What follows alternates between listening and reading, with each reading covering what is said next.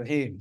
Dear brothers and sister যে যেখান থেকে অবস্থান করে এই অনুষ্ঠানটি শুনছেন ও দেখছেন, তাদের প্রত্যেককে দ্য সোশ্যাল ক্যানভাস এর পক্ষ থেকে জানাই আন্তরিক মুবারকবাদ, শুভেচ্ছা ও সালাম। আসসালামু আলাইকুম ও রহমতুল্লাহি আপনারা প্রত্যেকে অবগত আছেন, আমরা এই প্ল্যাটফর্মের মাধ্যমে বিভিন্ন সমসাময়িক গুরুত্বপূর্ণ বিষয়গুলো নিয়ে আলোচনা করে থাকি এবং তার একটি সঠিক সমাধান আপনাদের সামনে উপস্থাপন করার চেষ্টা করে থাকি। তার এই ধারাবাহিকতায় আমরা আজও আরও একটি অত্যন্ত গুরুত্বপূর্ণ বিষয় নিয়ে আলোচনা করব এবং তার একটি সঠিক সমাধান আপনাদের সামনে উপস্থাপন করার চেষ্টা করবে ইনশাআল্লাহ। প্রিয় ভাই ও বোনেরা, আপনারা জানেন বাংলাদেশ আজকে তীব্র অর্থনৈতিক সংকটের মধ্যে নিমজ্জিত। এই সংকটগুলোর মধ্যে রয়েছে রিজার্ভ সংকট, রয়েছে জ্বালানি সংকট রয়েছে চাকরির সংকট এবং তার সাথে যুগ হয়েছে উচ্চ মূল্যস্ফীতির একটি চাপ। তবে অর্থনীতিবিদরা বলছেন বাংলাদেশের নাম্বার ওয়ান সমস্যা হচ্ছে উচ্চ মূল্যস্ফীতি বা হাইপার ইনফ্লেশন। আপনারা জানেন, গত কিছুদিন আগে বাংলাদেশ ব্যাংক নতুন একটি মুদ্রানীতি ঘোষণা করেছে এবং তারা বলতে চাচ্ছে, এই মুদ্রানীতির ফলে তারা নাকি আমাদের উচ্চ মূল্যস্ফীতির গতিকে কমাবে। আসলে কি তাই? এই বিষয়টি নিয়ে আজকে আমরা আলোচনা করব। এই জন্যই আজকে আমাদের আলোচনার বিষয়টিও নির্ধারণ করেছি new monetary policy to fight inflation or to fight people অর্থাৎ এই মূল্য, এই যে নতুন যে মুদ্রানীতি ঘোষণা করা হয়েছে, এটা কি ইনফ্লেশন কমাবে নাকি জনগণের জন্য নতুনভাবে দুর্ভোগ তৈরি করবে? এই বিষয়টি নিয়ে আমাদের স্টুডিওতে উপস্থিত রয়েছেন দুজন অতিথি। আমার ডানে উপস্থিত আছেন রিশাদ ভাই এবং বামে উপস্থিত আছেন আহমেদ ভাই। আমি সঞ্চালক হিসেবে আছি মোহাম্মদ জোনায়দ। আপনাদের প্রত্যেককে আজকে আমাদের দ্য সোশ্যাল ক্যানভাস এর সেকেন্ড এপিসোডে আপনাদের প্রত্যেককে আমি স্বাগত জানাচ্ছি। তো আর বিষয়টি খুব দেরি না করে আজকে আমি অনুষ্ঠানটির প্রথম প্রস্তুতি আমি করতে চাচ্ছি আহমেদ ভাই আপনার কাছে। আপনি কেমন আছেন? আলহামদুলিল্লাহ। ভালো আছে ভালো আছে। আচ্ছা আমরা জানি যে কিছু জাস্ট কিছুদিন আগে বাংলাদেশ ব্যাংক একটি নতুন একটি মুদ্রানীতি ঘোষণা করেছে এবং তারা বলছে এই মুদ্রানীতিটা হচ্ছে একটি সংকোচনমূলক মুদ্রানীতি এবং তারা বলতে চাচ্ছে, এই সংকোচনমূলক মুদ্রানীতি দিয়ে তার ইনফ্লেশনের যে গতিটা আছে, তারা এটাকে কমিয়ে ফেলবে। আসলে আসলে আপনার কাছে আমার প্রশ্নটি হচ্ছে এটা, যে কীভাবে সংকোচনমূলক মুদ্রানীতি এই যে ইনফ্লেশনের গতিটাকে কমায়? এ বিষয়ে যদি আপনি আমাদেরকে একটু বিস্তারিতভাবে আলোকপাত করতেন। আসসালামু আলাইকুম। ধন্যবাদ জুনায়দ ভাই। প্রথমে আমি যদি আপনার কোশ্চেনে আসি, সেটা হচ্ছে আসলে যে এই সংকোচনমূলক মুদ্রানীতি যেটা বাংলাদেশ ব্যাংক কর্তৃক ঘোষণা করা হয়েছে, সেটা আসলে কীভাবে আমাদের সোসাইটির যে ইনফ্লেশন, সেই ইনফ্লেশনটাকে আসলে হ্রাস করবে? তো প্রথমেই আমি যদি আসি যে আসলে মূল্যস্ফীতি বা ইনফ্লেশনটা আসলে কি হ্যাঁ? তো ইনফ্লেশন এমন একটা টার্ম যে টার্মটা হচ্ছে আসলে এখন অনেক পরিচিত আমাদের সোসাইটিতে। তারপরও আমি এটা একটু এক্সাম্পল দিয়ে যদি বলি, তাহলে হচ্ছে জিনিসটা হচ্ছে এমন যেমন ধরা যাক ডিসেম্বর মাসে, এই ডিসেম্বর মাসে আমাদের ইনফ্লেশনের রেট যেটা ধরা হয়েছে সেটা হচ্ছে নয় টাকা একচল্লিশ পয়সা। মানে হচ্ছে যে এক বছর আগে ডিসেম্বরে মানে দুই হাজার বাইশে ডিসেম্বরে কোনো এক কেজি চাউল যদি আমরা একশো টাকায় কিনতাম, তাহলে দুই হাজার তেইশ সালে সেই এক কেজি চাউল কিনতে আমাদের লাগবে হচ্ছে একশো নয় টাকা একচল্লিশ পয়সা। তার মানে হচ্ছে এই যে নয় টাকা একচল্লিশ পয়সা, এটি হচ্ছে আসলে ইনফ্লেশন রেট তো এই যে ইনফ্লেশন রেট এখন এই ইনফ্লেশন রেটের সাথে আসলে মুদ্রানীতির কি কি সম্পর্ক সেটা যদি আমরা একটু ব্যাখ্যাতে আসি, তো এটার কনটেক্সটটা আমি একটু প্রথমে ব্যাখ্যা করতে চাই আর কি তো দ্রব্যমূল্য গত এক বছর বা দুই বছর ধরে তীব্র দ্রব্যমূল্য, এটা হচ্ছে সোসাইটিতে আমরা শুনে আসতেছি, মানুষের তীব্র হাহাকার ছিল। তো তখন আমরা দেখলাম যে বাংলাদেশ সরকার বা সরকারের যারা ছিল, তারা হচ্ছে যখন বলার চেষ্টা করছিল যে এটা হচ্ছে আসলে ইউক্রেন রাশিয়ার যুদ্ধ আরবের যে সমস্যা সেটা অস্থিরতা। তারপরে হচ্ছে বিশ্বের যে বৈরিতা, এই বৈরিতার জন্য হচ্ছে এটা হচ্ছে। এরকম তারপরে দেখলাম আমরা যে সেখানে হচ্ছে কদু তত্ত্ব, বেগুন তত্ত্ব, এরকম অনেক তত্ত্ব, ডিম তত্ত্ব। তারপরে আমরা দেখলাম যে সেইখানে এই তত্ত্ব তত্ত্বর পরে এখন এই জাস্ট হচ্ছে নির্বাচনটার পরে বাংলাদেশ সরকারের, বর্তমান সরকারের যে হচ্ছে মন্ত্রী পরিষদ সেখানে কিছু মানে প্রভাবশালী মন্ত্রী এবং নীতি নির্ধারকরা বলল যে সরকারের কাছে এখন প্রথম লক্ষ্যই হচ্ছে আসলে ইনফ্লেশনকে কন্ট্রোল করা। মানে এতদিন হচ্ছে তারা এটাকে অস্বীকার করল এখন হচ্ছে তারা এটাকে বলল যে এটা হচ্ছে প্রথম লক্ষ্য। বছর খানেক দুই বছর পর। ওকে ফাইন তারপরে আমরা দেখলাম যে আমাদের সরকার প্রধান সে হচ্ছে একটা প্রমোদ প্রমোদ মিটিং করল মন্ত্রী পরিষদের সেইটার মধ্যে বলল যে রমজানের মধ্যে দ্রব্যমূল্যের নিয়ন্ত্রণ যেভাবে হোক করতে হবে। এখানে কাউকে ছাড় দেওয়া হবে না। ওকে ফাইন তারপরে আমরা দেখলাম যে সেইখানে কিছুদিন পরে, ওর দুই, তিন দিন পরে আমরা দেখলাম কি, মন্ত্রী পরিষদের একটা বৈঠক হইল, যারা নাকি হচ্ছে বাজারের সাথে রিলেটেড সেই মন্ত্রী পরিষদের বৈঠক। এবং তারা সেখানে বলতেছে যে, এখানে ব্যবসায়ীদেরকে কোনো ছাড় দেওয়া হবে না। ইনফ্লেশনের ক্ষেত্রে। মানে ইনফ্লেশন কন্ট্রোলের জন্য তারা মোটামুটি যুদ্ধের মতো ঘোষণা করল যে এটাই হচ্ছে আসলে এখন হচ্ছে সরকারের প্রথম লক্ষ্য। যদিও যদিও এখানে হচ্ছে আমরা যদি দেখি যে প্রায় ফিফটি পার্সেন্ট ব্যবসায়ী নিয়ে হচ্ছে মন্ত্রী ক্যাবিনেট সেভেন্টি পার্সেন্ট নিয়ে হচ্ছে ওই সংসদের ক্যাবিনেট। কিন্তু অ্যাজ ইট ইজ তারা বলার চেষ্টা করতেছে যে নিজেদেরকে ছাড় দিবে না আর কি। তারা এত বড় মানে এই পর্যায়ে চলে মানে ই করবে আর কি ঘোষণা দিবে রাইট রাইট মানে desperate they are desperate right so যখন তারা এই ডেসপারেট অবস্থা, তখন আমরা দেখলাম এই অবস্থার মধ্যেই সতেরো তারিখে হচ্ছে সতেরোই জানুয়ারি দুই হাজার তেইশ চব্বিশের অর্থ বছরের দ্বিতীয় অর্ধের যে মুদ্রানীতি সেইটা প্রকাশ করা হইল বাংলাদেশ ব্যাংক থেকে।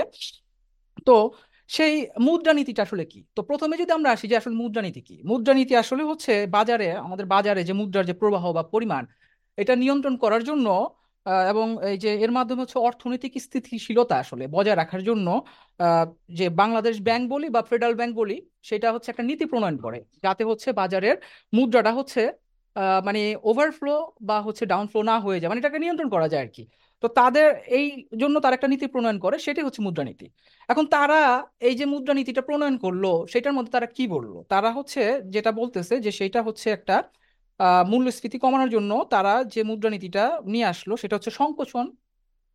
সংকোচন নীতি। সংকোচন নীতি কেন? সংকোচন নীতি হচ্ছে তারা এখানে হচ্ছে যে নীতি সুদ আছে সেই নীতি সুদটাকে পঁচিশ শতাংশ বাড়িয়ে আট শতাংশ করল। এখন প্রথম কোশ্চেন আসবে যেটা যে নীতি সুদটা কি? এখন নীতি সুদটা যদি আমরা বলি যে আমরা আসলে এই যে আমাদের পকেটে যে টাকা আছে বা বাজারে যে টাকা ঘুরতেছে এই টাকা আসলে কোথা থেকে আসে? টাকার মধ্যে যদি আমরা তাকাই দেখব যে এখানে হচ্ছে বাংলাদেশ ব্যাংক লেখা আছে এবং হচ্ছে সিগনেচারও আছে গভর্নরের বুঝাই যাচ্ছে এটা বাংলাদেশ ব্যাংক থেকে আসতেছে। এখন বাংলাদেশ ব্যাংক থেকে এটা বাজারে আসে কীভাবে? তো এটার আসে হচ্ছে দুইটা মাধ্যম একটা হচ্ছে সরকার আর একটা হচ্ছে বাণিজ্যিক ব্যাংক এবং এই যে সরকার এবং বাণিজ্যিক ব্যাংক তারা উভয় হচ্ছে আসলে ধার করে এই টাকাটা। কার থেকে? কেন্দ্রীয় ব্যাংক থেকে। এবং এই কেন্দ্রীয় ব্যাংক তখন হচ্ছে একটা সুদের হার ধরিয়ে দেয় যে তুমি এত পার্সেন্ট হারে টাকা নিতে পারবা। তো এই যে সুদের হারটা যেটা ধরিয়ে দিচ্ছে কেন্দ্রীয় ব্যাংক, সেটাই হইতেছে আসলে নীতি সুদ। তার মানে হচ্ছে আমাদের সোসাইটিতে যত টাকা ঢুকতেছে, এর প্রত্যেকটাই আসলে একটা সুদের উপরে বেস করে সমাজে আসতেছে বা ই করতেছে। এখন কথা হচ্ছে যে এই যে নীতি সুদ, এই নীতি সুদের মাধ্যমে আসলে টাকা কীভাবে বাজারে আসে? এখন বাজারে টাকার আনার জন্য আসলে এটা ডিপেন্ড করে হচ্ছে সুদের উপরেই। এখন এটা তারা যেটা করে সুদটাকে বাড়িয়ে নেয় বা কমিয়ে নেয়। এখন এই সুদটাকে তারা এখন যেটা বাড়ালো এই বাড়ানোর ফলে কি হয় আসলে? এটা কীভাবে আসলে ইনফ্লেশনের সাথে রিলেটেড যদি আমরা এই জায়গাটাতে আসি তাহলে এই নীতি নীতি সুদটাকে যখন বাড়ায় তখন হচ্ছে তারা আসলে ওই বাণিজ্যিক ব্যাংক এবং হইতেছে সরকারকে আসলে একটা মেসেজ দেয় যে তুমি যে টাকাটা নিবা সেই টাকার কিন্তু খরচ বেশি। কারণ হচ্ছে ইন্টারেস্ট রেট বেড়ে যাচ্ছে। তো তখন তারা হচ্ছে একটু কি হয় কন্ট্রাস্ট হয়। মানে তারা হচ্ছে একটু চেপে যায় আর কি যতটা না না নিয়ে পারা যায় আর কি তো তারা যখন এইটা করে তখন এই যে বাজারে যে টাকাটা ঢুকতেছে টাকাটার ফ্লোটা হচ্ছে কি হয়? হ্রাস পায়। বা ফ্লোটা হচ্ছে চেপে ধরে আর কি মানে যেটা হচ্ছে মানে যদি হচ্ছে সুদটা কম থাকে তাহলে যে ফ্লোতে হচ্ছে টাকাটা যায় সুদটা যখন বেড়ে বেড়ে যায় বা বাড়িয়ে দেওয়া হয় তখন হচ্ছে ওই রেটে আর ওই হারে হচ্ছে টাকাটা যেতে পারে না। টাকার পরিমাণটা কমে আসে। যার ফলে টাকার পরিমাণ কমে আসে। এটা একটা ইস্যু আর একটা ইস্যু হচ্ছে যে অলরেডি তো বাজারে হচ্ছে অনেক টাকা ঢুকে রয়েছে। এবং তাদের একটা টার্গেট থাকে ওই যে বাণিজ্যিক ব্যাংক যেটা করে সেটা হচ্ছে তারা হইতেছে এখানে তারা দুইটা কাজ করে। একটা কাজ করে হচ্ছে বাণিজ্যিক ব্যাংক তো আবার হচ্ছে এই টাকাটা হচ্ছে লোন দেয় হচ্ছে পুঁজিপতিদের। আচ্ছা, তো তারা হচ্ছে তখন রেটটা বাড়ায় দেয়। তো যখন নাকি এই যে রেট বাড়িয়ে রেট বাড়ায় দেয় তখন হচ্ছে তারাও টাকা নেয় না। যে না এটা তো এখন বেশি খরচ হবে। যার ফলে হচ্ছে ইনভেস্টমেন্ট কম করলেও তারা হচ্ছে একটু চেপে যায়। যার ফলে মার্কেটের টাকা হচ্ছে ওরকম ফ্লো হয় না, আসে না। আবার বাণিজ্যিক ব্যাংক আবার যেটা করে, যারা নাকি আমানতে টাকা রাখে, তাদেরকে হচ্ছে টোপ দেয় যে, তোমরা যদি এখন টাকা রাখো, তাহলে হচ্ছে এখানে তোমরা সুদ বেশি পাবা। হ্যাঁ মানে ইন্টারেস্ট বেশি পাবা। তখন আমানতকারীরাও ওইখানে উদ্বুদ্ধ হয় যে আচ্ছা ঠিক আছে, তাহলে টাকা পয়সা জমা রাখি, যেহেতু রেট বাড়তেছে। মানে তারা তো সুদটাকে এটা লাভ মনে করে। তো তখন যেটা হয় যে তখন হচ্ছে তারা টাকা যখন ওই বাণিজ্যিক ব্যাংকে জমা রাখে সেখান থেকে হচ্ছে এই টাকাটা চলে যায় হইতেছে কেন্দ্রীয় ব্যাংকে। কেন্দ্রীয় ব্যাংকের ভোল্টে চলে যায়। কারণ তারাও তো টাকা ওইখান থেকে ধার নিছে। তারা যদি ধারটা পোষায় দেয় তাহলে তো তাদের তাদের খরচটা কমে যায়। তো এই যে অবস্থা এই অবস্থার মধ্যে তখন হচ্ছে প্রচুর পরিমাণ টাকা হচ্ছে কেন্দ্রীয় ব্যাংকের বোল্টে যায় এবং এটা থেকে টাকাটা চলে যাচ্ছে চলে যাচ্ছে আর কি। মানে যেভাবে তারা হচ্ছে এইটার এই নীতির মাধ্যমে টাকাটা নিয়ে নিচ্ছে। এখন নিয়ে নেওয়ার ফলে কি হচ্ছে? এটা হচ্ছে ইন্টারেস্টিং জিনিস। নিয়ে নেওয়ার ফলে এই পুঁজিবাদী ব্যবস্থা আসলে যে রুলসটা ফলো করে তারা মনিটারি পলিসিতে সেটা হচ্ছে টাকা যখন মার্কেটে কম থাকবে, মানুষের পকেটে তখন টাকা কম থাকবে। এবং মানুষের পকেটে যখন টাকা হলো কম থাকবে, তখন হচ্ছে মানুষ কিনবে কম। এবং মানুষ কিনবে কম, তখন হচ্ছে প্রোডাক্টের ডিমান্ড কমে যাবে। এবং প্রোডাক্টের ডিমান্ড যদি কমে যায় প্রাইস ফল করবে। এবং প্রাইস ফল করা মানে কি? মানে হচ্ছে মূল্যস্ফীতি কমে গেল বা ইনফ্লেশন কমে গেল, তাই না? মানে সহজ সরল সূত্র আর কি। তো তারা হচ্ছে এর জন্য আসলে হচ্ছে এই যে সংকোচন যে নীতিটা সেটা গ্রহণ করছে এবং তারা এটা থেকে আসলে আশা করতেছে যে হচ্ছে টাকা হচ্ছে তাদের ভোল্টে চলে যাবে। এবং অ্যাজ ইট ইজ এই ক্ষেত্রে আবার ওই যে ওইটা হবে যেহেতু হচ্ছে ইনভেস্টররা হচ্ছে টাকা কম নিচ্ছে, তারা ইনভেস্ট কম করবে, তাহলে হচ্ছে জিনিসটা হচ্ছে আরও বেশি চেপে আসবে। মানে সমাজে মানি ফ্লোটাকে তারা কন্ট্রোল করে মূল্যস্ফীতিকে নিয়ন্ত্রণ করতে চাচ্ছে ইনফ্লেশন করতে চাচ্ছে এটাই হচ্ছে আসলে এটার ব্যবস্থা বা এটা এইভাবে কাজ এইভাবে কাজ করে আর কি ধন্যবাদ। জাজাকাল্লাহ খের ভাইকে আপনার অত্যন্ত সুন্দরভাবে বিষয়টা বোঝানোর জন্য। তো ভাই যেটা বুঝাতে চাইলেন যে আসলে যখন সংকোচনমূলক মুদ্রানীতি ঘোষণা করে তখন আসলে বাজারে প্রবাহিত যে মুদ্রা যেটা থাকে এটার পরিমাণটা কমে যায়। রাইট আর যেটার ফলে আলটিমেটলি কি হয়? জিনিসপত্রের দামটা কমে যায়। রাইট এই বিষয়টা তো এরকমই। তো এখন আমি আসলে দ্বিতীয় প্রশ্নটি করতে চাচ্ছি রিশাদ ভাইয়ের কাছে। তো রিশাদ ভাই ভাই তো সুন্দরভাবে ব্যাখ্যা করলেন বিষয়টা যে আসলে কীভাবে সংকোচনমূলক মুদ্রানীতি আমাদের উচ্চ মূল্যস্ফীতিটাকে কমাবে। তা আপনি কি আদৌ মনে করেন যে এটা আদৌ কার্যকর? ধন্যবাদ জুনায়েদ ভাই। আহ, খুবই পারফেক্ট একটা মোমেন্টে আপনি গুরুত্বপূর্ণ একটা বিষয়কে আলোচনায় নিয়ে আসার জন্য। সো আপনার প্রশ্ন ছিল যে আসলে এই মুদ্রানীতি মূল্যস্ফীতি কমাবে কিনা। হ্যাঁ তো এই যে এই মুদ্রানীতি মূল্যস্ফীতি কমাবে কি কমাবে না এই বিষয়টা নিয়ে আসলে আমাদের দেশের অর্থনীতিবিদ এবং বিশেষজ্ঞরা কি বলছেন? চলুন আমরা একটু দেখি। আমি কিছুদিন আগে একটা সাক্ষাৎকার দেখছিলাম চ্যানেল টোয়েন্টি ফোরে সেখানে বাংলাদেশ ব্যাংকের সাবেক গভর্নর হ্যাঁ ডক্টর সালেউদ্দিন আহমেদ হ্যাঁ তো তিনি কি বলছিলেন? তিনি বলছিলেন যে এই মুদ্রানীতি মানে এভাবে চাহিদাকে কন্ট্রোল করে মুদ্রাস্ফীতি নিয়ন্ত্রণ করা যাবে না।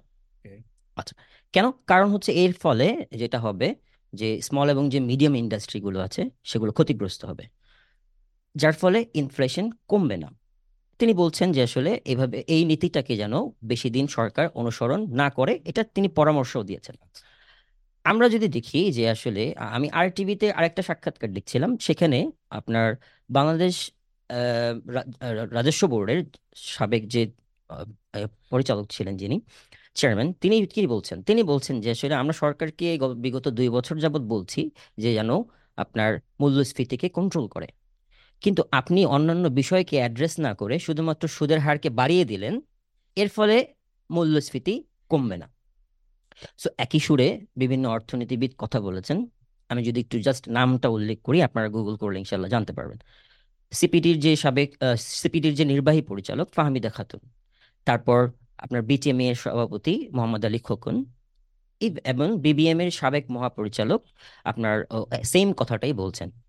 সো এখানে একটা বিষয় লক্ষণীয় যে আমাদের দেশের অর্থনীতিবিদ এবং বিশেষজ্ঞদের বক্তব্যেই কিন্তু এই জিনিসটা পরিষ্কার বোঝা যাচ্ছে যে এই মুদ্রানীতির ফলে মুদ্রাস্ফীতি কমবে না বা ইনফ্লেশনটা কমবে না। আবার জুনায়েদ ভাই এইটার অপোজিট চিত্রটাও আছে। কেউ কেউ আবার বলছেন যে আসলে এই যে মুদ্রানীতি সরকার যেটা গ্রহণ করছে এইটাতে যে হারে ইনফ্লেশনটা বাড়ানো হয়েছে ওই ইনফ্লেশন রেটটা অ্যাকচুয়ালি আরেকটু বাড়ালে এটা ভালো হতো। রেটটাকে আরও বাড়িয়ে দিতে রাইট যেমন seven point seven five percent ফার্স্টে ছিল এখন এটাকে পয়েন্ট টু ফাইভ পার্সেন্ট বাড়ানো হয়েছে যেটা এইট পার্সেন্ট হয়েছে এখন। সো পয়েন্ট টু ফাইভ না বাড়িয়ে সেটা যদি হাফ এ পার্সেন্ট বাড়ানো হতো অথবা ওয়ান পার্সেন্ট ইনক্রিজ করা হতো তাহলে এটা খুব সাহসী ভূমিকা হতো আচ্ছা, আচ্ছা।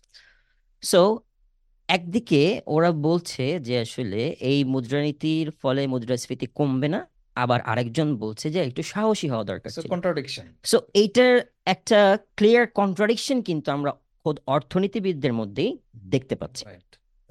সো অর্থনীতিবিদরা আপনারা জানেন যে আসলে তারা হার্ভার্ড অক্সফোর্ড এই সমস্ত জায়গা থেকে যেহেতু আসলে তারা শিক্ষিত জনগোষ্ঠী আহ, এই এই এই জনগোষ্ঠীগুলো যখন কথা বলে তখন আসলে আমাদের সাধারণ মানুষের মাথার উপর দিয়ে যাওয়ার মতোই অবস্থা হয়।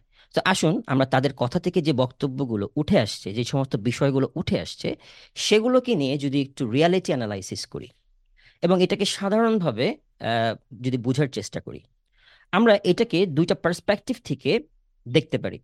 প্রথম পার্সপেক্টিভ যদি আমি বলি, এক নম্বর হচ্ছে যে পুঁজিবাদী পলিসি যেভাবে কাজ করে। দ্বিতীয় পার্সপেক্টিভে আমরা আলোচনা করব সিন্ডিকেট পুঁজিপতি সিন্ডিকেট সো আমি যদি আমার ফার্স্ট পয়েন্টটা বলি যে আসলে পুঁজিবাদী পলিসি যেভাবে কাজ করে, এটাকে আমরা দুইটা অ্যাঙ্গেল থেকে দেখি, একটা ডিমান্ড একটা সাপ্লাইয়ের অ্যাঙ্গেল থেকে। আচ্ছা আমরা জানি যে আসলে পুঁজিবাদী অর্থনীতি ব্যবস্থায় দ্রব্যমূল্যের বা জিনিসপত্রের দাম কীভাবে বাড়ে? এটা বাড়ে হচ্ছে ডিমান্ড এবং সাপ্লাইয়ের ইন্টারাকশনের কারণে রাইট আচ্ছা যদি ডিমান্ড বেড়ে যায়, তাহলে হচ্ছে দাম বেড়ে যাবে। একটা ছোট্ট উদাহরণ দিই।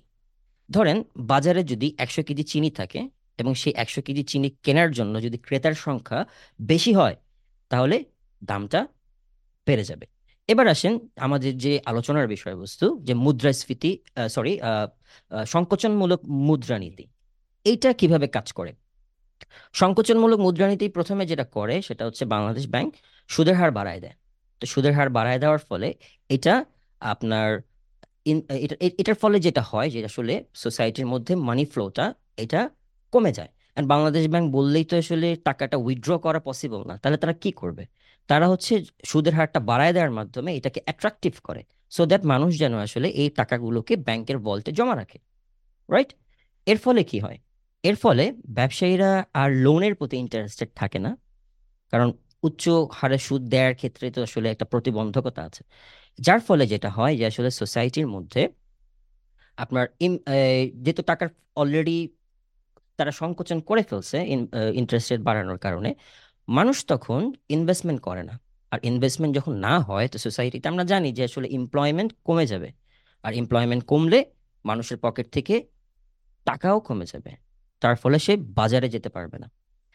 সো যেহেতু সে বাজারে যেতে পারবে না, তার মানে হচ্ছে যে তাকে এক, দুই বেলা বা আধ বেলা তাকে না খেয়ে থাকতে হবে। তাই না? আচ্ছা সো এখন টাকার অভাবে যদি মানুষ বাজারে যেতে না পারল অ্যান্ড তখন দুশো টাকার একটা ফার্মের মুরগি যদি এটা দেড়শো টাকা হয়ে যায়, তখন তারা বলবে যে এই তো মুদ্রাস্ফীতি হয়েছে মুদ্রাস্ফীতিকে কন্ট্রোল করা গেছে। সুতরাং এই মুদ্রানীতির ফলে একদিকে ওরা চাচ্ছে যে মানুষের ক্রয় ক্ষমতা কমিয়ে ফেলতে। মানুষ তো পারচেজই করতে পারছে না। আমরা দেখছি যে মানুষের আসলে মানুষের কাছে টাকা নাই। আপনি প্রথম আলোতে একটা নিউজ দেখছিলাম, সেখানে আব্দুল্লাহ মামুন নামের একজন ব্যক্তি ছিলেন তিনি সাক্ষাৎকার দিচ্ছিলেন, বলছিলেন যে আসলে বর্তমানে আমার যে কন্ডিশন তিনি হচ্ছে ফর্টি থাউজেন্ড টাকা স্যালারি পান। একটা বেসরকারি প্রতিষ্ঠানে অ্যাকাউন্টেন্ট হিসেবে আছেন। তো আমি আগে হয়তো বা এক দুই বেলা মাংস খেতে পারতাম সপ্তাহে। এখন আমার বাই উইকলি বা আসলে মাসেও সেটা পসিবল হচ্ছে না। আমার সন্তানের খরচ আছে। আমরা দেখতেছি মানুষগুলোকে এক এক টিসিবির লাইনে দাঁড়াতে। আমরা দেখতেছি মানুষগুলোকে আসলে কি করতেছে, তাদের ফ্যামিলিগুলোকে পাঠিয়ে দিচ্ছে হচ্ছে দেশে। সে হিমশিম খাচ্ছে। সো আমরা বাজারে যেতে পারছে না, খাইতে পারছে না। সো এই মুদ্রানীতির মাধ্যমে তারা অর্থ সংকোচন করতে চাচ্ছে। কিন্তু আমরা দেখতেছি ব্যাংকে টাকা নাই। নিউজে আসতেছে যে ব্যাংকে তার হলো সংকট। মানুষের কাছে টাকা নাই। তাইলে তারা আসলে এই মুদ্রানীতি যে কীভাবে কাজ করবে সেটা নিয়ে তো আমার নিজেরই সন্দেহ হচ্ছে। টাকা নাই আবার টাকা কমায় ফেলতে চাচ্ছে। কারেক্ট মানুষের পারচেজিং পাওয়ার নাই রাইট আচ্ছা সো একদিকে মানুষ মৌলিক চাহিদা পূরণ করতে পারছে না টাকাই নাই আবার তারা বলছে সংকোচন করবে। আসলে ভাই সংকোচনটা করবেটা কি? যেখানে টাকাই নেই মানুষের কাছে। সো আমরা এবার দ্বিতীয় অ্যাঙ্গেল থেকে যদি বিষয়টাকে একটু দেখার চেষ্টা করি। সো এই মুদ্রানীতি আমাদের সাপ্লাই চেইন বা প্রোডাকশনকে হ্যাম্পার করবে। সো অর্থনীতিবিদরা বলছেন যে যদি বাজারে টাকা সাপ্লাই কমে যায়, তাহলে সবচেয়ে বেশি ক্ষতিগ্রস্ত হবে আসলে স্মল এবং মিডিয়াম ইন্ডাস্ট্রিগুলো যার ফলে উৎপাদন কমে যাবে। আচ্ছা উৎপাদন ক্ষতিগ্রস্ত হলে বাজারে সাপ্লাই কমে যাবে। তাহলে সাপ্লাই কমে যাওয়ার কারণে বাজারে তো আবার ইনফ্লেশন ক্রিয়েট করবে। দাম আবার বেড়ে যাবে। আবার বেড়ে যাবে দাম। Demand and supply condition right so আমরা জানি সাপ্লাই যদি কমে যায় তাহলে দ্রব্যমূল্য রাইট বেড়ে যায়। সো তাহলে একদিকে সাপ্লাই কমে যাচ্ছে আর অন্যদিকে সংকোচন করার মতো কোনো অর্থ নাই। তাহলে আলটিমেটলি এই মুদ্রানীতি কীভাবে কাজ করবে? এই পলিসি তো ক্লিয়ারলি কন্ট্রাডিক্ট করছে তাই না জনাব ভাই? সো আসলে যেটা হবে অ্যাকচুয়ালি আমাদের দেশের যে প্রধানমন্ত্রী তিনি বলছেন যে আমরা মুদ্রাস্ফীতিকে ফাইট করব। আবার অন্যদিকে তিনি দুর্ভিক্ষের সুসংবাদ দিচ্ছেন। আমরা আসলে কোনটা বিশ্বাস করব? সো সেকেন্ড যে পার্সপেক্টিভের কথা আমি বলছিলাম যে আসলে পুঁজিপতি সিন্ডিকেট সো এখন মুদ্রানীতির বাইরে এটা আরেকটা পয়েন্ট যেটা আসলে আমাদের দেশের মধ্যে সবচেয়ে বহুল আলোচিত একটা বিষয়, যে আসলে সিন্ডিকেট ইভেন সরকারকেও আমরা দেখেছি যে আসলে কি, যে খুব টেনশনে আছে যে সিন্ডিকেটের কারণে দ্রব্যমূল্যের দাম বাড়ছে আর বাড়ছে এবং সিন্ডিকেটকে কন্ট্রোল করা যাচ্ছে না। স্বাভাবিকভাবে জনগণের মাইন্ডে একটা প্রশ্ন আসতেই পারে যে ভাই, এই এই সিন্ডিকেটগুলো কারা? যারা করোনার চেয়ে শক্তিশালী সরকার, তার চেয়েও শক্তিশালী? তাই না? এই শক্তিশালী সিন্ডিকেটগুলো আসলে কারা? সো আপনাদের নিশ্চয়ই মনে আছে যে গত বছর আমরা শুনেছিলাম যে বাণিজ্য মন্ত্রী হ্যাঁ হচ্ছে সিন্ডিকেটের লিডার এই বছর আমরা শুনতেছি হচ্ছে খাদ্যমন্ত্রী হচ্ছে সিন্ডিকেটের লিডার কারণ তার আত্মীয় স্বজনরাই নাকি হচ্ছে চালের সিন্ডিকেট কন্ট্রোল করছে। মানে গভর্নমেন্ট ফর্মেশন হওয়ার আগেই। মাত্র শুরু হয়েছে মাত্র? তো শুরু হলো এর মধ্যে থেকে একদিকে নিউজে রাইট একদিকে নিউজে আসছে যে আসলে বৈধ গুদামে অবৈধ মজুদ। আবার আমাদের দেশের প্রধানমন্ত্রী তিনি বলছেন যে আসলে যে মজুদ করবে তাকে জেলে দেওয়া হবে। তাহলে প্রশ্ন হচ্ছে কেউ কি জেলে গেছে? জনগণ ভালো বলতে পারবে। উত্তরটা আপনারাই জানেন। কারণ যারা এই কাজগুলো করে তারা হয় সরকারকে ক্ষমতায় বসিয়েছে না হয় তারা নিজেরাই সরকারে আছে। ওই যে ভাই নিউজের মধ্যে আসছে এরকম যে ভাইও বলছেন যে ফিফটি পার্সেন্ট হচ্ছে ক্যাবিনেট নাকি হচ্ছে আপনার ব্যবসায়ী। সো পুঁজিবাদী ব্যবস্থায় পুঁজিপতি শ্রেণীকে তো আসলে সরকার জেলে পাঠাবে না। রাইট কারণ সরকার তাদের স্বার্থ রক্ষা করে। আমরা দেখেছি তারাই হচ্ছে শেয়ার মার্কেট লুট করে খাদ্য মজুত করে ক্রাইসিস তৈরি করে আবার ডলার মজুত করে তারা ক্রাইসিস তৈরি করে।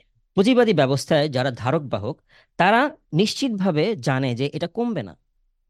হ্যাঁ একদিকে তারা পারচেজিং পাওয়ার কমিয়ে ডিমান্ড কমাবে, অন্যদিকে টাকার সাপ্লাই কমিয়ে উৎপাদন কমাবে, যার ফলে ইনফ্লেশন কমবে না। আবার তারা দুর্ভিক্ষের সুসংবাদ দিচ্ছে। আসলে এই মুদ্রানীতি বাস্তবায়নের মাধ্যমে আমার মনে হয় যে আসলে জনগণ বলবে যে উনিই হচ্ছে আসলে দেশকে দুর্ভিক্ষের দিকে ঠেলে দিচ্ছে। The in cost of human life আমি আসলে দ্রব্যমূল্যের দাম কমায় দিলাম। তাহলে বিষয়টা আসলে কেমন হলো? এখন কবরের শান্তি বিরাজ করছে। মানুষ খেতে পারছে না, বাজারে যেতে পারছে না পারচেজিং পাওয়ার নাই। সো এই ছিল আমার বক্তব্য। ধন্যবাদ জুনায়েদ ভাই। আমি আসলে আপনার বক্তব্য শুনে আমি নিজেই আসলে এখন এক নম্বর, আমি নিজে কনফিউজড আর দ্বিতীয়ত, আসলে আমি নিজে এখন খুব আতঙ্কের মধ্যে আছি যে আসলে হয়তো বা কিছুদিন পরে আমরা প্রত্যেকে দুর্ভিক্ষের মধ্যে থাকব। হয়তো এই স্টুডিওতে বসে কথা বলার আমাদের আসলে সেই সুযোগটা হবে না। আসলে মনে হচ্ছে যে প্রধানমন্ত্রী যে কিছুদিন আগে আমাদেরকে বলল দুর্ভিক্ষের সুসংবাদ মনে হচ্ছে এটা খুব সন্নিকটই মনে উপস্থিত করতেছে। তাহলে আমি নিজে খুবই.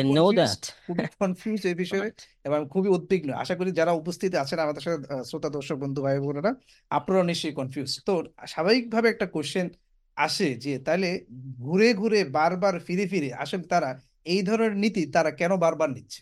এটা কিন্তু খুবই একটা রেলেভেন্ট একটা বিষয়। তো এটা আমরা এখন জানতে চাই। তো এই পর্যায়ে আমি এই বিষয়টি নিয়ে আসলে আহ, আহমেদ ভাই আপনার কাছে আবার ফিরতে যাই যে আসলে তারা ঘুরে ঘুরে তারা কেন এই নীতি বারবার তারা চয়েস করছে। ধন্যবাদ ভাই। ফার্স্টে হচ্ছে যে আপনার কোশ্চেনে যদি আমি আসি যে এই যে মুদ্রানীতি তো এটা তো আসলে মানে সমস্যার সমাধান করতে পারতেছে না। তারপরও তারা কেন এটা নিচ্ছে আর কি? তো আমরা যদি এই পুঁজিবাদী ব্যবস্থায় যদি দেখি যে আসলে, যে তারা আসলে এই মুদ্রানীতিটা যে নেয়, এটা আসলে কিসের বেসিসে নেয়? মানে এটা আসলে এই যে টাকার ফ্লোটা মানে টাকা বেশি থাকা বা কম থাকা মার্কেটে যে ফ্লোটা এটা তারা কীভাবে আসলে কন্ট্রোল করে? হ্যাঁ? যদি এটা ফার্স্ট আমরা দেখি, তাহলে আমরা দেখব যে এটা আসলে প্রথম একটা জিনিস হচ্ছে, তারা হচ্ছে ওই যে নীতিসূদ মানে হচ্ছে এখানে যদিও আমরা, আমাদের সোসাইটির মানুষজন হচ্ছে সুদ পছন্দ করে না কিন্তু দুঃখজনক হচ্ছে আসলে টাকা যেগুলো আছে সবই শুধু সুদের উপর বেস করে। তো আমাদের মানে বাংলাদেশ সরকারের মন্ত্রী প্রধানও এটা পছন্দ করে না। মাঝে মাঝেই মানে আমরা দেখি এটা তার কথাবার্তা এসে বোঝায় সুদখোর। অনেক রকমের বক্তব্য। কিন্তু আলটিমেটলি কথাটা হচ্ছে মার্কেটে যে টাকাটা ঢুকতেছে সেটা হচ্ছে সুদের উপর বেস করে। নীতি সুদ? এবং এখন কথা হচ্ছে এই নীতি সুদটা হয় এখন এই নীতি সুদ ছাড়া এক হচ্ছে নীতি সুদ এবং এই টাকাগুলো যে আসতেছে এই টাকাগুলোর পেছনে আসলে কোনো ধরনের কোনো মানে আমি বলব ভ্যালুয়েবল জিনিস নাই। মানে স্বর্ণ বা হচ্ছে কোনো ধাতব পদার্থ কিছু নাই। এটা হচ্ছে শুধু মন চাইলো আর আমি হচ্ছে ছাপাই দিলাম। এবং কীভাবে? এই নীতি সুদ দিয়ে আমি শুধু এটা কন্ট্রোল করব।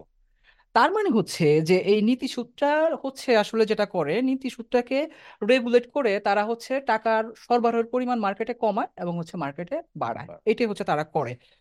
তো যেমন আমি আমার আলোচনাতে ফার্স্টে হচ্ছে যেহেতু সংকোচন তারা নীতি নিছে, তো সংকোচন নীতির এইটা বললাম যে এটা আসলে কি করে, কীভাবে হচ্ছে তারা ইনফ্লেশনটাকে কমায়, তাদের কনসেপ্ট অনুযায়ী। সো আমরা যদি এটার উল্টাটা দেখি মানে সুদ থাকবে, কিন্তু সুদ কমাবে এবং বাড়াবে। তো এখন যদি সুদটাকে কমায়, তাহলে কি হয়? এটার এফেক্টটা কি হয়? এটার এফেক্ট হচ্ছে আসলে কি? আমরা যেটা দেখে আসতেছি মানে এর আগে হচ্ছে আমরা দেখে আসছি। দেখে আসছি, কি দেখে আসছি? যে পঁচাত্তর হাজার কোটি টাকা হচ্ছে বাংলাদেশ ব্যাংক ছাপিয়ে হচ্ছে দিল সরকারকে, সরকার নিল, কেন নিল? কারণ হচ্ছে ইন্টারেস্ট রেট কম। তাই না? ব্যাংকগুলো থেকে হচ্ছে মানুষজন টাকা নিচ্ছে, নিয়ে হইতেছে মার্কেটে নিয়ে আসতেছে মার্কেটে মানুষজনের হাতে প্রচুর পরিমাণ টাকা আসতেছে। টাকা আসার ফলে মানুষ হচ্ছে প্রচুর পরিমাণ জিনিসপত্র কিনতে চাচ্ছে। কিনতে চাওয়ার ফলে হচ্ছে সেই জিনিসপত্রগুলোর হচ্ছে ভ্যালু বেড়ে যাচ্ছে। ভ্যালু বেড়ে যাওয়ার ফলে হচ্ছে ইনফ্লেশন হচ্ছে। তার মানে হচ্ছে যখন হচ্ছে নীতি সুদ কম থাকতেছে তখন হচ্ছে টাকার প্রবাহ হচ্ছে মার্কেটে বেশি চলে আসতেছে। সরকার তখন যেটা করতেছে বিভিন্ন মেগা প্রজেক্টের নামে বা বড় বড় প্রজেক্টের নামে বা হচ্ছে সরকারি কর্মচারীদের বেতন ভাতা বৃদ্ধির নামে প্রচুর পরিমাণ টাকা হচ্ছে সে উঠাচ্ছে, কারণ সুদ তখন কম দিতে হয়।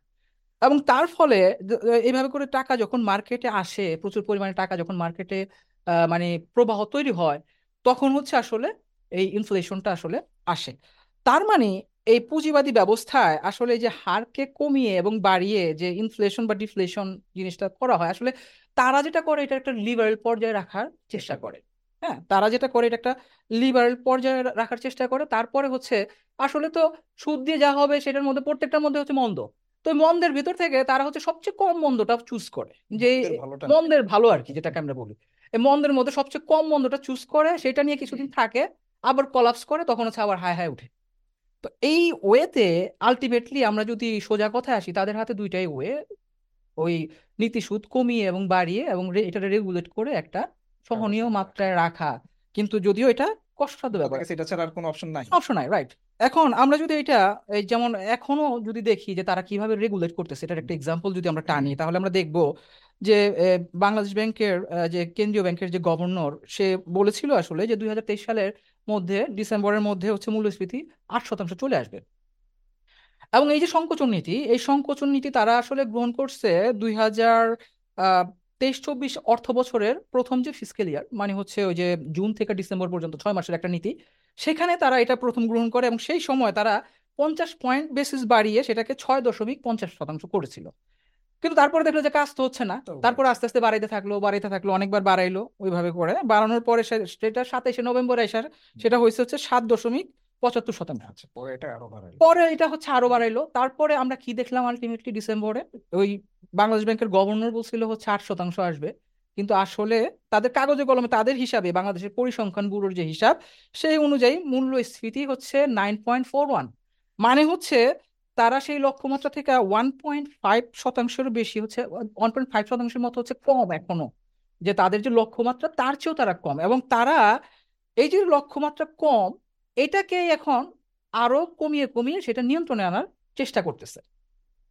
এবং তারা এখানে কোন পদ্ধতি তাহলে ইউজ করতেছে? সেখানে হচ্ছে ট্রায়াল অ্যান্ড এরর পদ্ধতি তারা ইউজ করতেছে।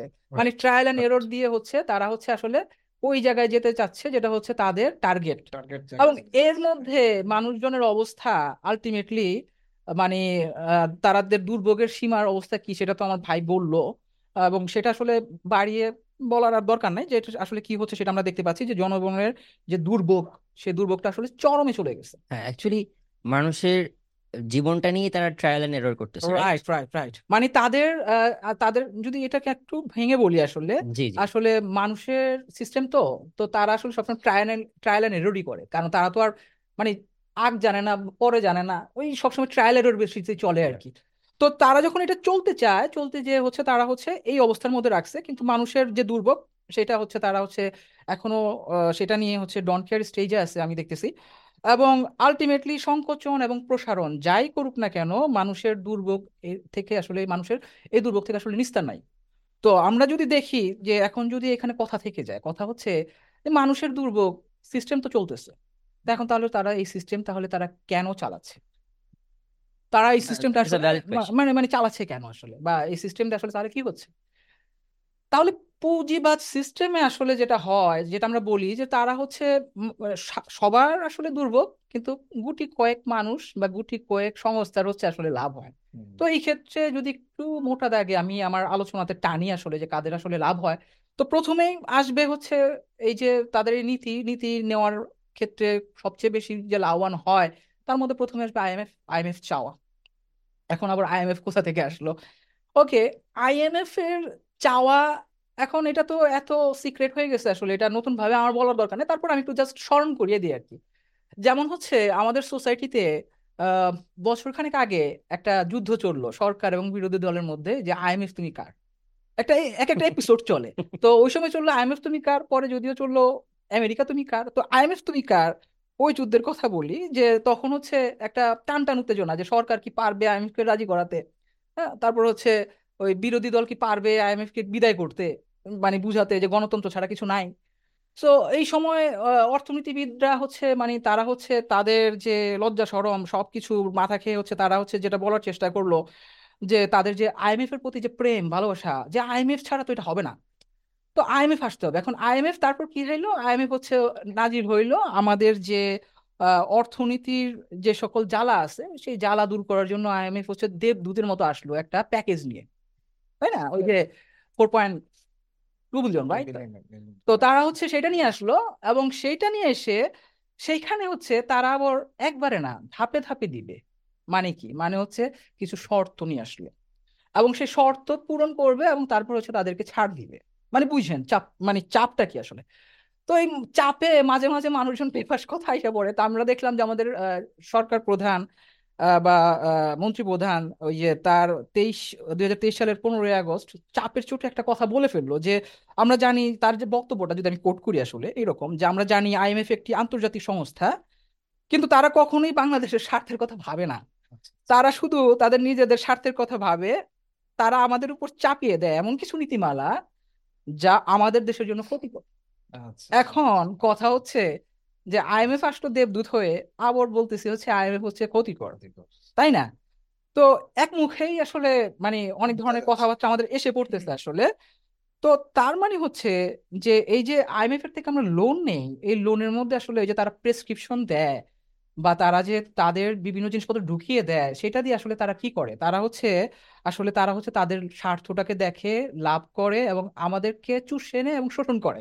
মানে আমাদের যে নীতিটা এটা আসলে সরাসরি এটা বলতে পারেন যে আইএমএফ এর World Bank right right right right তাদেরকে খুশি করার জন্য হচ্ছে একটা পার্ট এটা একটা পার্ট আছে। আর একটা পার্ট হচ্ছে একটা পার্ট হচ্ছে ওই যে বাংলাদেশের আসলে প্রথমে আসি যে পুঁজিবাদী ব্যবস্থা ব্যাংকটা কি আসলে? ব্যাংকে কীভাবে চিন্তা করা হয়?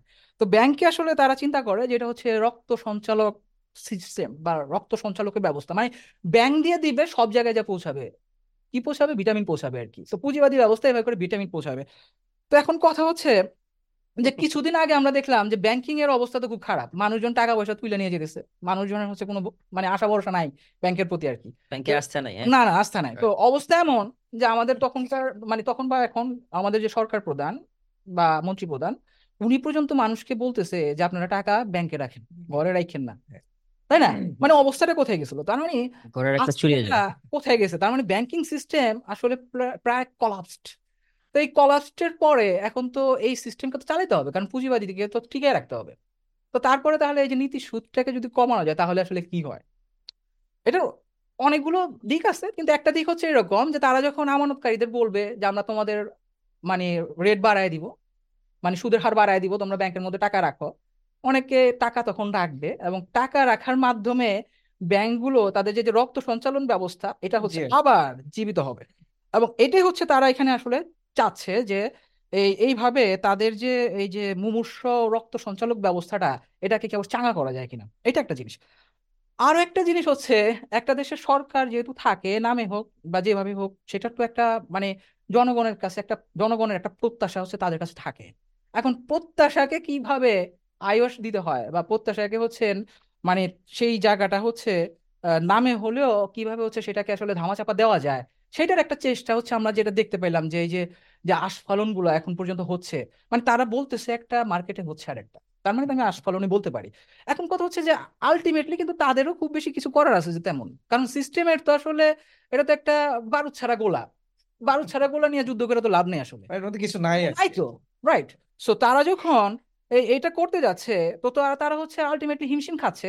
তো ভাই যেটা বলল ওই যে ডিসেম্বর সরি এই যে মার্চে হচ্ছে দুর্ভিক্ষের কথা মানে ওটা হচ্ছে একটা এক্সিট ডোর হচ্ছে ওপেন করে রাখ তাই না?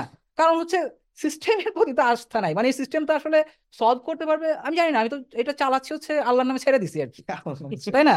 তো ব্যাপার হচ্ছে এরকম অবস্থা। তো এখন তারা যেটা করে যেহেতু তারা হচ্ছে এই সিস্টেমের আসলে ক্ষমতা নাই কিন্তু তারা তো প্রোডাক্ট নিয়ে ফেলছে তারা তো এই প্রোডাক্টের সেলসম্যান বা এজেন্ট এবং তাদের তো প্রোডাক্ট বিক্রি করতে হইব। তো তারা হচ্ছে কি করবে? প্রোডাক্টের ওই যে চটকদার কথা বলবে কথা রাইট চালাই দিবে। চটকদার কথা বলে হচ্ছে মানুষকে স্বপ্ন দেখাবে। আর আলটিমেটলি আমরা স্বপ্ন দেখে দেখে বারবার হচ্ছে আসলে হতাশ হব। আর দিন শেষে হচ্ছে এই নীতি হচ্ছে মানুষের ভোগান্তিকে আসলে বাড়িয়ে তুলবে এবং গুটি কয়েক মানুষ হচ্ছে এর মাধ্যমে হচ্ছে আসলে লাভবান হবে। এবং সম্পদ হচ্ছে আসলে ওই একদিকে চলে যাবে এবং হচ্ছে যে সোশ্যাল যে বৈষম্যটা এটা আসলে মানে কমার কোনো আশায় সিস্টেম তাই প্রেজেন্ট করতে পারতেছে না এবার এর মানে এটার ইটাই নাই ক্যাপাবিলিটি নাই। মানে হচ্ছে আমরা বলি না খোঁজা আর কি খোঁজা সিস্টেম আর কি একটা। রাইট তাই তার মানে আপনি যেটা মানে বলতে চাচ্ছেন যে আসলে এই যে পুঁজিবাদী অর্থনৈতিক ব্যবস্থা এটা মুদ্রানীতি এটা আপনার সংকোচনমূলকই হোক আর এটা সম্প্রসারণমূলকই হোক এখানে পাবলিকের জন্য কিছু নাই। কিছু নাই। কার জন্য আছে? তাহলে এটা মুষ্টিমেয় কিছু লোক আর কিছু ইন্টারন্যাশনাল কিছু অ্যাক্টর আছে তাদের জন্য আসলে কিছু তাহলে আমাদের জন্য কিছু নাই। তাই তো? তাহলে ভাই আমাদের জন্য কি কিছু আছে? ঋষাদ ভাই আমাদের জন্য কি আছে? আমাদের মুক্তির উপায়টা কি আছে? রাইট ভাই। আহ, আসলে জুনায়েদ ভাই আহ, আমাদের প্রবলেমটা কি? উপায় বের করতে হলে তো আসলে আমাদেরকে আসলে মূল সমস্যাটা আইডেন্টিফাই করাটা জরুরি। রাইট সো তারা তো শুধু আমাদেরকে ইনফ্লেশন নিয়ে আমরা তো দেখছি যে তারা শুধুমাত্র আসলে ইনফ্লেশন নিয়ে চিন্তা ফিকির করছে। হ্যাঁ আমাদেরকে জ্ঞান দিচ্ছে যে এভাবে কমবে ওভাবে কমবে সংকোচন নীতিতে কমবে সম্প্রসারণ নীতিতে কমবে। কিন্তু মানুষ যে তার মৌলিক চাহিদা পূরণ করতে পারছে না এই বিষয় নিয়ে তাদের কোনো মাথা ব্যথা নাই। আচ্ছা। রাইট একটা অর্থনীতির মূল টার্গেট কি হওয়া উচিত? একটা অর্থনীতির মূল টার্গেট তো এটাই যে সে আসলে মানুষের মৌলিক চাহিদা পূরণ করবে। কিন্তু আমরা দেখছি একদিকে কিছু মানুষ হচ্ছে বিলিয়নিয়ার হচ্ছে আর অপরদিকে মেজরিটি মাটির সাথে মিশে যাচ্ছে। বৈষম্যটা অনেক বেশি। ব্যাপক। So that's the problem isn't it? That's the problem so আমাদের তো একটা ব্যবস্থা লাগবে আনডাউটেডলি সো এই ব্যবস্থাটা এমন একটা ব্যবস্থা হওয়া উচিত যে মানুষকে এই সিচুয়েশন থেকে টার্ন ব্যাক করবে। এখান থেকে তুলে নিয়ে আসবে এই অবস্থা থেকে রাইট সো আমাদের দরকার এমন একটি শাসন ব্যবস্থা যা মানুষের মৌলিক চাহিদা পূরণে দায়িত্বশীল হবে। রেসপন্সিবলের কথা বলছেন কারেক্ট আদারওয়াইজ আপনি মানুষের মৌলিক চাহিদা পূরণ করতে পারবেন না। ওকে আচ্ছা আর এমন একটি ব্যবস্থা নিশ্চিতভাবেই এটা হিউম্যান মাইন্ড থেকে আসা পসিবল না। বিকজ ওইটা আসলে আবার ওই ট্রায়াল এন্ড এরর হয় কন্ট্রাকশনারি আসবে নাহলে আবার হচ্ছে কি আসলে এক্সপ্যানশনারি আসবে। এটার মধ্যেই আমাদেরকে আসলে তারা কি করবে? হ্যাঁ হ্যাঁ রাইট আমাদেরকে আসলে তারা এটা ঘুরাইতে থাকবে রাইট সো এটা আসতে হবে এমন একজন সত্তা থেকে যিনি মানুষের আগের এবং পরের বিষয় সম্পর্কে অবগত যিনি মানুষের ক্রিয়েট করছেন। তার চেয়ে বেটার আর কে জানবে? সো এই এই রাষ্ট্র ব্যবস্থাটা অবশ্যই আসবে আল্লাহ সুবহানাহু পক্ষ থেকে। এই একমাত্র খেলাফত রাষ্ট্রই পারবে মানুষের মৌলিক চাহিদা সহ সকল চাহিদাগুলোকে বাস্তবায়ন করতে। সো ইসলাম কীভাবে তা বাস্তবায়ন করবে সে বিষয় নিয়ে যদি আসলে আমি একটু কথা বলি, ইসলাম মানুষের ইসলাম হচ্ছে অর্থনৈতিক সমস্যাকে কীভাবে দেখে? আমি তিনটা পয়েন্টের অ্যাঙ্গেল থেকে বিষয়টাকে একটু এক্সপ্লেইন করার চেষ্টা করব। এক নম্বর হচ্ছে, ইসলাম সম্পদের প্রপার ডিস্ট্রিবিউশন নিশ্চিত করে। দ্বিতীয়ত, আপনার যে জিনিসটা করে ইসলাম সেটা হচ্ছে যে সম্পদ যেন কিছু মানুষের হাতে কুক্ষিগত না হয়, সেটাকে মনিটর করে এবং সম্পদের কুক্ষিগতকরণ রোধ করে। থার্ড পয়েন্ট যেটা সবচেয়ে আলোচিত সেটা হচ্ছে সিন্ডিকেট ইসলাম সেই সিন্ডিকেটটাকে একদম সমূলে উৎপাটন করে। সো আমি যদি একটু ডিটেইলিং এর দিকে যাই মানে শর্ট ডিটেইলিং এ যাব, সেটা হচ্ছে যেমন ধরেন ফার্স্ট পয়েন্ট যে আসলে সম্পদের প্রপার ডিস্ট্রিবিউশন ইসলাম মানুষের চাহিদাকে দুই ভাগে ভাগ করে। একটা হচ্ছে মৌলিক চাহিদা এবং অধিকার। আর দ্বিতীয়ত হচ্ছে বিলাসজাত চাহিদা বা লাক্সারিয়াস ডিমান্ড বা নিড যেটা বলে। সো ইসলাম কখনো মানুষের মৌলিক চাহিদার উপরে লাক্সারিকে প্রায়োরিটি দেয় না। কেন দেয় না? এটা তো এমনিতেই না। কারণ আল্লাহ রসুল সাল্লাম বলেছেন যে, আদম সন্তানের জন্য এক টুকরো খাবার হ্যাঁ আব্রু রক্ষার জন্য একটা কাপড় এবং একটা শেল্টার এছাড়া যে আদম সন্তানের কোনো প্রয়োজন আছে বলে আমি মনে করি না। সো এইটা হচ্ছে ইসলামী খেলাফা রাষ্ট্রের একটা প্রিন্সিপাল একটা পলিসি যে পলিসির আলোকে খলিফা এই দায়িত্ব গ্রহণ করবেন এবং দায়িত্ব গ্রহণে রেসপন্সিবল হবেন, যে আসলে তাদের মানে মানুষের মৌলিক চাহিদাগুলোকে সবার আগে প্রায়োরিটি দিবেন। আচ্ছা কিন্তু আমরা বাস্তবে কি দেখি? একদিকে মেগা প্রজেক্ট উল্টা দিকে টিসিবিল লাইন it? কিছুদিন আগে আমাদের দেশের প্রধানমন্ত্রী বলছিলেন যে মেগা প্রজেক্টগুলো দ্রুত শেষ করেন। এবার মানুষের কল্যাণের জন্য জনগণের কল্যাণের জন্য কিছু প্রজেক্ট হাতে নেন। রাইট এটা কি সে এতদিনে বুঝলো? এরপর আমরা কি দেখলাম? যে সে আবার পাতাল ট্রেন করার ঘোষণা দিল। আবার মেগা প্রজেক্ট। এটাই কি জনগণের কল্যাণ? আর সাধারণ জনগণ বলছে আমরা এগুলো চাই না। আমরা ভাত চাই। সো আমরা কি দেখছি যে এই যে আসলে পুঁজিবাদী যে নীতি এগুলো কেন নেওয়া হয়? এগুলো নেওয়া হয় আসলে পুঁজিবাদী স্বার্থ, পুঁজিবাদীগুলোর স্বার্থ রক্ষা করার জন্য। আর বলা হয় যে জনগণের জন্য, জনগণের কল্যাণের জন্য। কিন্তু বাস্তবে জনগণ এর সুবিধা ছিটে ফোটাও পায় না। ইসলাম জনগণের মৌলিক চাহিদা পূরণকে বাধ্যতামূলক করেছে, যেটা আমি হাদিসের মধ্যে উল্লেখ করলাম যে অন্ন বস্ত্র বাসস্থানের যে ব্যাপারটা যেটা আল্লাহ রসুল বলছেন, সেটাকে মাথায় রেখে খিলাফত সরকার তার পলিসিগুলোকে ডিজাইন করবে এবং মানুষের মৌলিক চাহিদাগুলোকে নিশ্চিত করবে। তারপর বিলাসজাত চাহিদাগুলোর প্রতি মনোযোগ দিবে এবং সেটাকে যথাসম্ভব বাস্তবায়ন করার চেষ্টা করবে, পূরণ করার চেষ্টা করবে। দ্বিতীয় বিষয়, দ্বিতীয় যে পয়েন্টটা আমি উল্লেখ করেছিলাম, সেটা আসলে কি সম্পদের কুক্ষিগতকরণ, যেটা ইসলাম নিষিদ্ধ করবে। মানে এটাকে একদম রুট কজ যেগুলো ছিল, একদম সেখান থেকেই বন্ধ করে দিবে। আল্লাহ সুবহানাহু ওয়া কোরআনের একটা আয়াতের মধ্যে বলছেন, সূরা হাশরের সাত নম্বর আয়াত সম্পদ যেন কিছু মানুষের হাতে কুক্ষিগত না থাকে। এটা হচ্ছে ইসলামের খিলাফা রাষ্ট্রের একটা পলিসি অর্থনৈতিক পলিসি কিন্তু বর্তমানে আমরা কি দেখি? জনগণের হাতে টাকা নাই। মানুষ তার মৌলিক চাহিদা পূরণ করতে পারছে না রাইট ইসলাম সমাজে সম্পদের যে সার্কুলেশন আছে, এটাকে প্রপারলি ডিল করে। এই মুহূর্তে যদি খেলাফত খলিফা থাকতো, তাহলে কি করতো? খলিফা ডিজেল নামমাত্র মূল্যে অথবা ফ্রিতে জনগণের আপনার হচ্ছে কৃষক, প্রান্তিক খামারি এদেরকে দিত। আর আমরা দেখছি হচ্ছে যে আমাদের দেশের প্রধানমন্ত্রী তিনি হচ্ছে যে ডিজেলের দাম বাড়িয়ে দিয়েছেন। তখন কি হইতো যখন এই ডিজেলটা কৃষক, খামারিরা ফ্রিতে পাইতো, তখন তারা উৎপাদন করত এবং স্মল এবং মিডিয়াম যে ইন্ডাস্ট্রিগুলো আছে, তারা এই উৎপাদিত পণ্যগুলোকে প্রোডাক্টগুলোকে তারা জনগণের ধার কাছে নিয়ে যেত। এতে এতে কি হইতো? এতে যেটা হচ্ছিল অর্থনীতি চাঙ্গা হইতো। অনেক সময় দেখা যায় না যে আসলে এদের কাছে টাকা নাই। তখন খলিফা বাইতুল মাল থেকে কর্জে হাসানা দিত এবং যার ফলে ইকোনমিতে একটা প্রাণ সঞ্চার। প্রাণের সঞ্চার তৈরি উৎপাদন বাড়তো. আচ্ছা তখন খলিফা কি বলতো? খলিফা বলতো যে ভাই আপনারা যারা ব্যবসায়ীরা আছেন তারা এই এই- কর্জ নেন এই কর্জ হাসানা নেন উৎপাদন করেন বিক্রি করে লোনের টাকা ফেরত দিয়েন রাইট আর এটা উৎপাদন তারা যারা উৎপাদন করতো বা বিক্রেতারা তারা হচ্ছে এটা বিক্রি করে অল্প দামে বিক্রি করতে পারতো বিকজ সেখানে তো কোনো ইন্টারেস্ট সিস্টেম নাই। যাই আপনি বিক্রি করবেন তাই আপনার প্রফিট আর আমরা দেখি পুঁজিবাদী ব্যবস্থায় ইন্টারেস্ট সিস্টেম থাকার কারণে অনেক ব্যবসায়ী সে ব্যবসা করতে পারে না ইনভেস্টমেন্ট যেতে পারে না বিকজ হচ্ছে যে যদি আমি ধরেন ফর এক্সাম্পল আমি যদি এই যে বর্তমানে এইট পার্সেন্ট ইন্টারেস্টে যদি আমি লোন নিই তাহলে আমাকে কি করতে হবে? আমাকে প্রফিটটা তো আফটার এইট পার্সেন্ট ক্যালকুলেট করতে হবে। রাইট তাহলে ইনভেস্টমেন্ট ইট সেলফ এখানে কমে যাচ্ছে।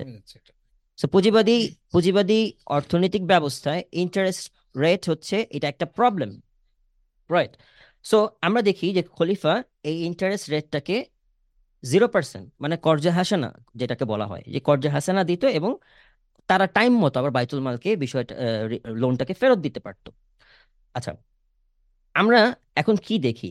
যে পুঁজিবাদী অর্থনীতিতে সুদের কারণে যে ইনভেস্টমেন্টটা কমে যাচ্ছে, আবার ব্যাংকগুলো পুঁজিপতিদের হাজার হাজার কোটি টাকা লোন দিচ্ছে এবং সেই লোনটা তারা ফেরত দেয় না। ফেরত না দিয়ে তারা ঋণ খেলাপি হিসেবে নিজেদেরকে ডিক্লেয়ার করে, তাই না? তো আবার সরকার যেটা করে যে ভাই তোমরা তো ঋণ খেলাপি এখন এই টাকা কালো টাকাকে সাদা করো আমি বাজেটের মধ্যে কিছু পার্সেন্ট ট্যাক্স দাও জাস্ট পুরো টাকা কালো সাদা টাকা মানে সব কালো টাকা সাদা হয়ে যাবে এখন। আর এই যে কালো টাকাটা যা সাদা করতে চাচ্ছে কিছু পার্সেন্ট ইন্টারেস্ট নিয়ে টাকাটা তো আর সে ফেরত আনতে পারেনি টাকা তো ব্যবসায়ীদের কাছেই রয়ে গেছে লোন তো আর সে দেবে না। তা আলটিমেটলি টাকাগুলো যেহেতু ব্যাংকের থেকে গেছে তার মানে এটা পুরোটার বোঝা জনগণের উপরে পড়বে প্রত্যক্ষ ডিরেক্ট এবং ইনডিরেক্ট ট্যাক্সের মাধ্যমে। তো জনগণ এটাকে সাফার করবে। থার্ড যে পয়েন্ট আমি যেটা বলব যে আসলে সিন্ডিকেট আচ্ছা পুঁজিবাদী অর্থনীতি ব্যবস্থার মধ্যে সিন্ডিকেট এটা এটা নর্মাল ব্যাপার। কেন জানেন? বিকজ এটার পলিসি এবং ভ্যালিউজ সোসাইটির মধ্যে এমন। যে মানুষ ঠকায়া হইলেও মেইন বেসিক পয়েন্টটা কি? বেসিক পয়েন্ট হচ্ছে যে মানুষের মুনাফা লাগবে। মুনাফাই হচ্ছে গিয়ে মেইন বেসিক পয়েন্ট রাইট যে কোনো অ্যাকশনের তখন তারা যেটা করে সেটা হচ্ছে যে মানুষকে ঠকায়া হইলেও সে সেটা কি করবে? মুনাফাটা অর্জন করার চেষ্টা করবে। আর ইসলামিক খিলাফা রাষ্ট্রে আমরা দেখি যে মানুষ চলে হচ্ছে আল্লাহর তাকুয়ার বেসিসে রাইট আল্লাহর ভয়ে মানুষ হচ্ছে এগুলো থেকে বিরত থাকবে। কিছুদিন আগে আমরা দেখলাম যে আমাদের যে বাণিজ্য মন্ত্রী টিটু হ্যাঁ তিনি ব্যবসায়ীদের উদ্দেশ্যে বলছেন যে এই আপনার হাজিদেরকে যেভাবে খাওয়ানো হয় আপনারা রমজান মাসে ঠিক একইভাবে একটু কাজটা কইরেন হ্যাঁ? তার মানে কি? তার মানে হচ্ছে উনি পুঁজিবাদী অর্থনৈতিক ব্যবস্থার ফেলিয়ার এটাকে ঢাকতে চাচ্ছেন হচ্ছে ইসলামের ভ্যালুজ দিয়ে। তো যদি ইসলামের ভ্যালুজ দিয়ে আসলে দ্রব্যমূল্যের ঊর্ধ্বগতি কমানোর চিন্তা আপনি করেন তাহলে পূর্ণাঙ্গ ইসলাম বাস্তবায়ন করছেন না কেন? এটা কোয়েশ্চেন রাইট সো এটাকে আপনি পুঁজিবাদকে কেন সেফ করতে চাচ্ছেন রাইট সো এখন ইসলাম সিন্ডিকেটকে দুইভাবে দমন করে। এক হচ্ছে গিয়ে সোসাইটির মধ্যে একটা ভ্যালুস ক্রিয়েটের মাধ্যমে যেটা আল্লাহর প্রতি তাকুয়া। আমরা জানি যে তাকুয়াটা কীরকম হয়।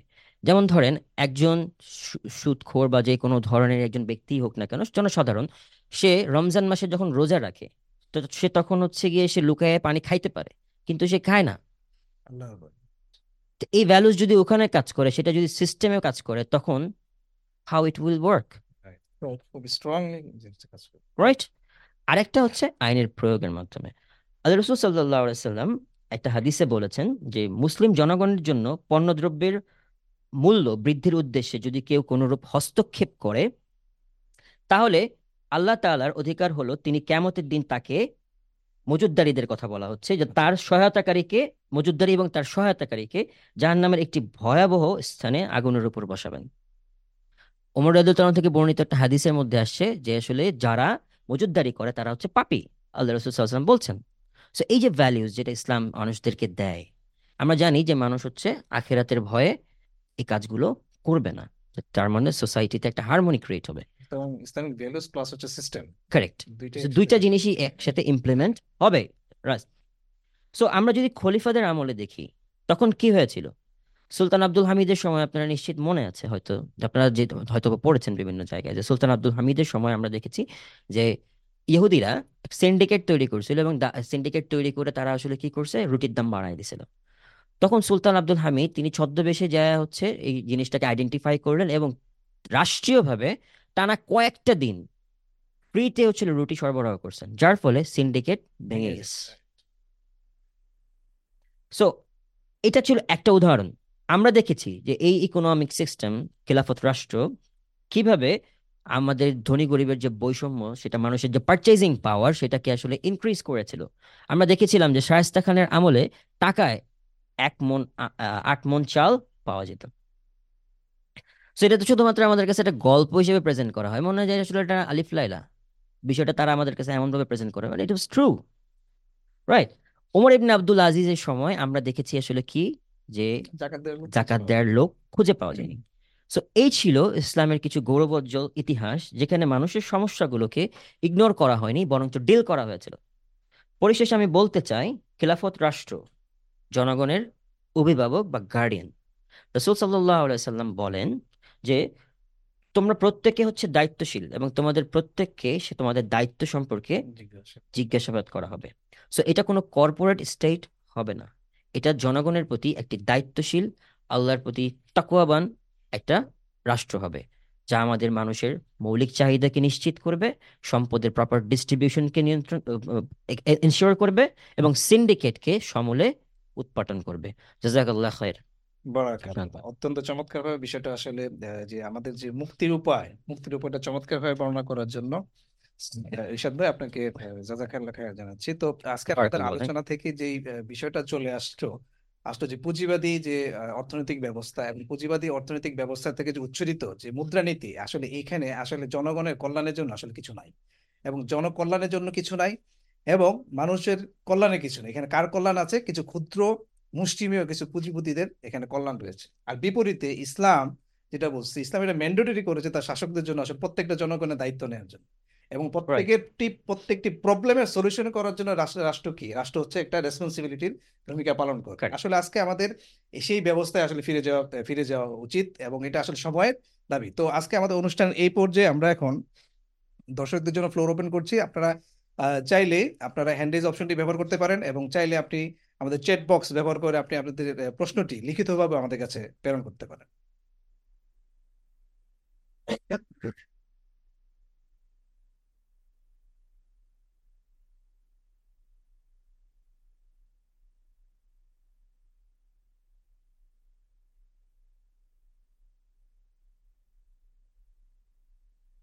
তো এখন আমি আহ, বেশ কিছু আহ, আহ, প্রশ্ন পেয়েছি। তো এর মধ্যে আমি একটি কোশ্চেন পিক করছি মানে রিলেভেন্ট কোশ্চেনগুলো আসলে পিক করছি। এখানে এক ভাই আহ, প্রশ্ন করেছেন যে আসলে মুদ্রানীতি তো ভালো কিন্তু আসলে আমরা তো আহ, এই যে আমরা হচ্ছে আহ, আমাদের শাসকরা হচ্ছে দুর্নীতিপরায়ণ যে কারণে আসলে হয়তো বা এই জিনিসটা কি করা যাচ্ছে না বাস্তবায়ন করা যাচ্ছে না। তো এই বিষয়টির অ্যান্সার দেওয়ার জন্য আমি আহ, আহমেদ ভাই আমি আপনাকে রিকোয়েস্ট করছি যে আসলে আমাদের যিনি আহ, প্রশ্নকর্তা তিনি বলতে যাচ্ছেন যে আসলে আমাদের শাসকরা যেহেতু দুর্নীতিগ্রস্ত তাদের কারণে আসলে হয়তো মুদ্রানীতিগুলো ভালোভাবে কি করা যাচ্ছে বাস্তবায়ন করা যাচ্ছে না। বিষয়টা কি আসলে তাই? ধন্যবাদ ভাই। ওকে ফার্স্টে হচ্ছে যে আমরা অলরেডি মানে আমাদের বক্তব্যে এটা চলে আসার কথা তারপরে যদি একটু প্রিসাইজ করি জিনিসটা। যে আমাদের মুদ্রানীতি ভালো মানে কিন্তু আমাদের যে শাসকরা বা আমাদের যে সিস্টেম সেই সিস্টেম আসলে এটাকে ঠিক মতো ব্যবহার করতে পারতেছে না, তাই তো? এখন কথা হচ্ছে যে আমাদের আসলে তাহলে সিস্টেমটা কি? বা আমাদের মুদ্রানীতিটা আসলে তো মুদ্রানীতির ব্যাপারে আমি এর আগেও বললাম যে আমাদের মুদ্রানীতিটা হচ্ছে আসলে একটা সুদভিত্তিক ব্যবস্থা। কারণ সুদভিত্তিক ব্যবস্থা মানে কি? সুদভিত্তিক ব্যবস্থা মানে হচ্ছে, বাংলাদেশ ব্যাংক যখন হচ্ছে পাঁচ টাকা ছাপিয়ে এটা যখন বাজারে ছাড়তেছে যদি সেটার রেট হচ্ছে ওয়ান পার্সেন্ট হয় বা টেন পার্সেন্ট হয় ধরেন, তাহলে দেখা যাবে যে সেটা হচ্ছে অটোমেটিক গত শেষে হচ্ছে ছ টাকা হয়ে যাচ্ছে। বা সাড়ে পাঁচ টাকা হচ্ছে মানে যদি আমরা হিসাব করি মানে আমি যেটা বলতে চাচ্ছি যে আসল যে টাকা, সেই টাকার সাথে হচ্ছে কিছু টাকা হচ্ছে আরও অ্যাড হয়ে যাচ্ছে, তাই না? তার মানে হইতেছে কি? তার মানে হচ্ছে সোসাইটিতে হচ্ছে কিছু টাকা হচ্ছে বাচ্চা দিচ্ছে আর কি। মানে এই টাকার হচ্ছে কোনো ভ্যালু একে তো এমনি তো ভ্যালু নাই কিন্তু তারপরেও সেটার তারা বলার চেষ্টা করে যে আমার জিডিপি আছে, আমার ট্রাস্ট আছে, আমার ডলার আছে, ওইগুলার সাথে হচ্ছে লামসাম দিয়ে একটা চিন্তা করে আর কি হ্যাঁ কিন্তু এখানে এই সুদ ভিত্তিক সুদের উপর বেস করে যে টাকাটা বাড়তেছে, এই টাকাটার কিন্তু আসলে কোনো বেসিসই নেই। যেটা হচ্ছে যেটা হচ্ছে সোসাইটিতে আসলে ঢুকতেছে রাইট তার মানে হচ্ছে কি? তার মানে হইতেছে যে আপনি কিছু করেন আর না করেন, এই যে আপনার যে সুদটা, এই সুদই হচ্ছে আপনার সোসাইটিতে কিছু টাকা ঢুকিয়ে দিচ্ছে, যেটার হচ্ছে কোনো ভ্যালু নাই। এবং সেটা যদি এখন ম্যাস লেভেলে হয়, তখন সেটা কি পরিমাণ হইতে পারে? একটু যদি আমরা চিন্তা করি। আচ্ছা এখন কথা হচ্ছে যদি আমরা এই এই নীতির যারা নাকি হচ্ছে ধারক এবং বাহক বা যারা হচ্ছে এটা প্রতিষ্ঠাতা, তাদের ব্যাপারে আমরা যদি আসি, তাহলে আমরা দেখব যে যখন থেকে যখন থেকে হচ্ছে এই কারেন্সিটা হচ্ছে চলা শুরু করছে আর কি কারেন্সিটা যখন নাকি হচ্ছে এই- মুদ্রানীতিটা যখন হচ্ছে আর কি ইস্টাবলিশ হয়েছে সেকেন্ড ওয়ার্ল্ড ওয়ারের পরে হ্যাঁ তারপরে একটা ইন্টারেস্টিং রেট হচ্ছে এরকম স্ট্যাট হচ্ছে এরকম যে সেই সাতষট্টি বছরে যে ইনফ্লেশন হয়েছে সেটা হচ্ছে প্রায় ছয়শো পঁচিশ পার্সেন্ট ছয়শত পঁচিশ পার্সেন্ট হিউজ ক্যান ইমাজিন মানে হচ্ছে যে যে নীতি সুদ নীতি এটার উপর বেস করে যেটা চলতেছে এইটার ফলে যে ইনফ্লেশনটা সোসাইটিতে হয়েছে সেটা হচ্ছে ছয়শো পঁচিশ পার্সেন্ট এর আগে মানে যেভাবেই হোক কিছু গোল্ডের ব্যাপার ছিল কিছু রূপ রাখার ব্যাপার ছিল ওইখানে প্রতারণা ছিল কিন্তু তারপরে সেটা একটু কম ছিল আর কি। সে কম থাকা অবস্থায় এইটার যে সাতষট্টি বছর ছিল সেইখানে ছিল হচ্ছে ইনফ্লেশনের রেট মাত্র হচ্ছে টেন পার্সেন্ট মানে যুদ্ধ যুদ্ধ অবস্থা ছিল। প্রথম যুদ্ধ প্রথম বিশ্বযুদ্ধ দ্বিতীয় বিশ্বযুদ্ধ অর্থনৈতিক মন্দা হাবি হাবিজাবি। তার ওই সময়ের মধ্যে দেখা গেছে যে এটার ইনফ্লেশন রেট ছিল হচ্ছে টেন পার্সেন্ট আচ্ছা আচ্ছা। ক্যান ইউ ইমাজিন যে এই নীতি অনেক সুদ বেশি নীতি সুদ সোসাইটিতে আসলে কি তৈরি করতে পারে? তো সোসাইটিতে আসলে কি তৈরি করতে পারে? সোসাইটিতে আসলে এটাই নীতিতে এই পলিসিতেই আসলে সমস্যা। রাইট এই পলিসিতে আসলে সমস্যা। মানে হচ্ছে এই নীতি সুদের কারণেই আসলে দেখা যাচ্ছে যে যেভাবেই হোক কিছু গোষ্ঠী হচ্ছে মানে সমাজ থেকে হচ্ছে সম্পদ হচ্ছে কুক্ষিগত করে ফেলতেছে সম্পদ নিয়ে ফেলতেছে। ব্যাংক ব্যাংকাররা হচ্ছে এটা এই কাজটা করতেছে যারা হচ্ছে ব্যাংকের মালিক। আমরা অলরেডি এটা সোসাইটিতে আমাদের এটা মানে আমরা দেখেছি অনেক এক্সাম্পল আছে। আবার হচ্ছে যখন কমানো হচ্ছে তখন হচ্ছে এটার যে এফেক্টটা মানুষের উপর পড়তেছে কিন্তু ওই যারা নাকি পুঁজিপতি যারা ব্যবসায়ী তাদের কি আসলে কোনো ক্ষতি হচ্ছে? আদতে যখন নাকি তাদের ওই প্রোডাক্টের তারা যখন ওই কি বলে দ্রব্যমূল্যর ই করতেছে আলটিমেটলি তারা কিন্তু তাদের লাভটা ঠিকই করে নিচ্ছে আসলে। দশ টাকারটা পনেরো টাকা বিক্রি করতেছে আর কি। তাই না? তো আলটিমেটলি এটা কিন্তু আসলে এই নীতি সুদ আপনি এই ব্যবস্থা এই ব্যবস্থার মধ্যে এখন এটার মধ্যে আপনি যে সিস্টেমে নিয়ে আসেন না কেন আলটিমেটলি সিস্টেম দিয়ে আসলে কিছু সম্ভব না যেমন এখানে যদি আমরা আরেকটু ইলাবোরেট করি তাহলে আমরা দেখব যে আইএমএফ কিন্তু এটাই বলে।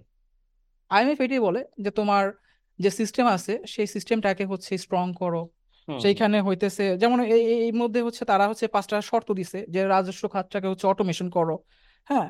তারপর হচ্ছে জ্বালানি তেলের মূল্য হচ্ছে বৃদ্ধি করো ভর্তুকি কমিয়ে দাও কৃষি খাতে ভর্তুকি কমিয়ে দাও বিভিন্ন জিনিসপত্র। এটা এটা এটা তারা বলতেছে কি? এটা তারা বলতেছে যে সরকারের ভর্তুকি কমে কমায় দাও যার ফলে হচ্ছে মানুষের উপর আরও বার্ডেন দাও ট্যাক্স দাও মানুষকে হচ্ছে আরও শোষণ করো করে হচ্ছে টাকাগুলা হচ্ছে মানে সরকারের যে সরকার হচ্ছে মার্কেট থেকে আরও টাকা নিয়ে আসবে এবং এটাতে হচ্ছে তাদের যে লোন সেই লোনের সুদ সহ লোনটা হচ্ছে পরিশোধ করতে পারুক আর কি। তো আলটিমেটলি তারা যে সিস্টেমটাকে দিচ্ছে আসলে সেই সিস্টেমটা আসলে কি করার জন্য? ওই নীতি সুদটাকে প্রোটেক্ট করার জন্য। এটা কিন্তু এমন না যে আহ, নীতি সুদটাকে মানে ভেঙে দেওয়ার জন্য। মানে আপনি সিস্টেম যত ভালো করবেন ওই নীতি সুদ হচ্ছে আরও প্রোটেক্টেড হবে। আচ্ছা যেটা আমরা উন্নত বিশ্বে দেখতে পাচ্ছি। কিন্তু আলটিমেটলি ইনফ্লেশনের রেট তো এখানে হচ্ছে কমবে বা মানে ইনফ্লেশনের রেটে কিছু হেরফের হবে না বরং এটা বাড়বে বাড়বে বাড়বে এবং যার নতিজা হচ্ছে আমি ওই যে সাতষট্টি বছরে হচ্ছে প্রায় ছয়শো পঁচিশ শতাংশের মতো বললাম আর কি। তো এইটা হচ্ছে আসলে এমন একটা সমস্যা। এটা আসলে হচ্ছে এই- ফ্রেমওয়ার্কের মধ্যে থেকে এই ফ্রেমওয়ার্কের মধ্যে থেকে এই ফ্রেম এই সুদের ফ্রেমওয়ার্কে থেকে আমরা যদি এইটার মধ্যে হইতেছে এই সিস্টেমকে আরও মানে আরও রোবাস্ট করি আলটিমেটলি যেটা হবে এই এই সিস্টেম হচ্ছে আরও মানে দৈত্যতে পরিণত হবে আর কি। মানে হচ্ছে এখন হচ্ছে যতজন পুঁজিপতিরা আছে সেই পুঁজিপতিরা আরও স্ট্রং হবে যদি আমরা আমরা একটু এইভাবে বলি আর কি।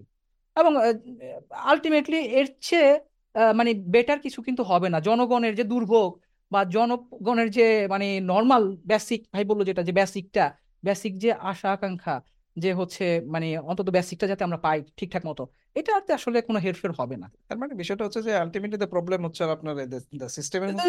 হচ্ছে আসলে এই corruption as the secondary but the সিস্টেমটা হচ্ছে আমাদের জন্য কি একটা মানে মেজর একটা সমস্যা রাইট রাইট একটা সমস্যা। আছে এখন আমি আরেকটি লিখিত প্রশ্নে যাচ্ছি। আসলে আমরা রেলিভেন্ট প্রশ্নগুলোই আমরা আজকে অ্যান্সার দেওয়ার চেষ্টা করব। তো আতিক আহমেদ একটি প্রশ্ন করেছেন। আতিক আহমেদ প্রশ্নটি হচ্ছে আমি লিখিত আমি পড়ছি। ইসলামী খিলাফত রাষ্ট্র ইসলামী খিলাফত রাষ্ট্রে কি মুদ্রাস্ফীতি হতে পারে না?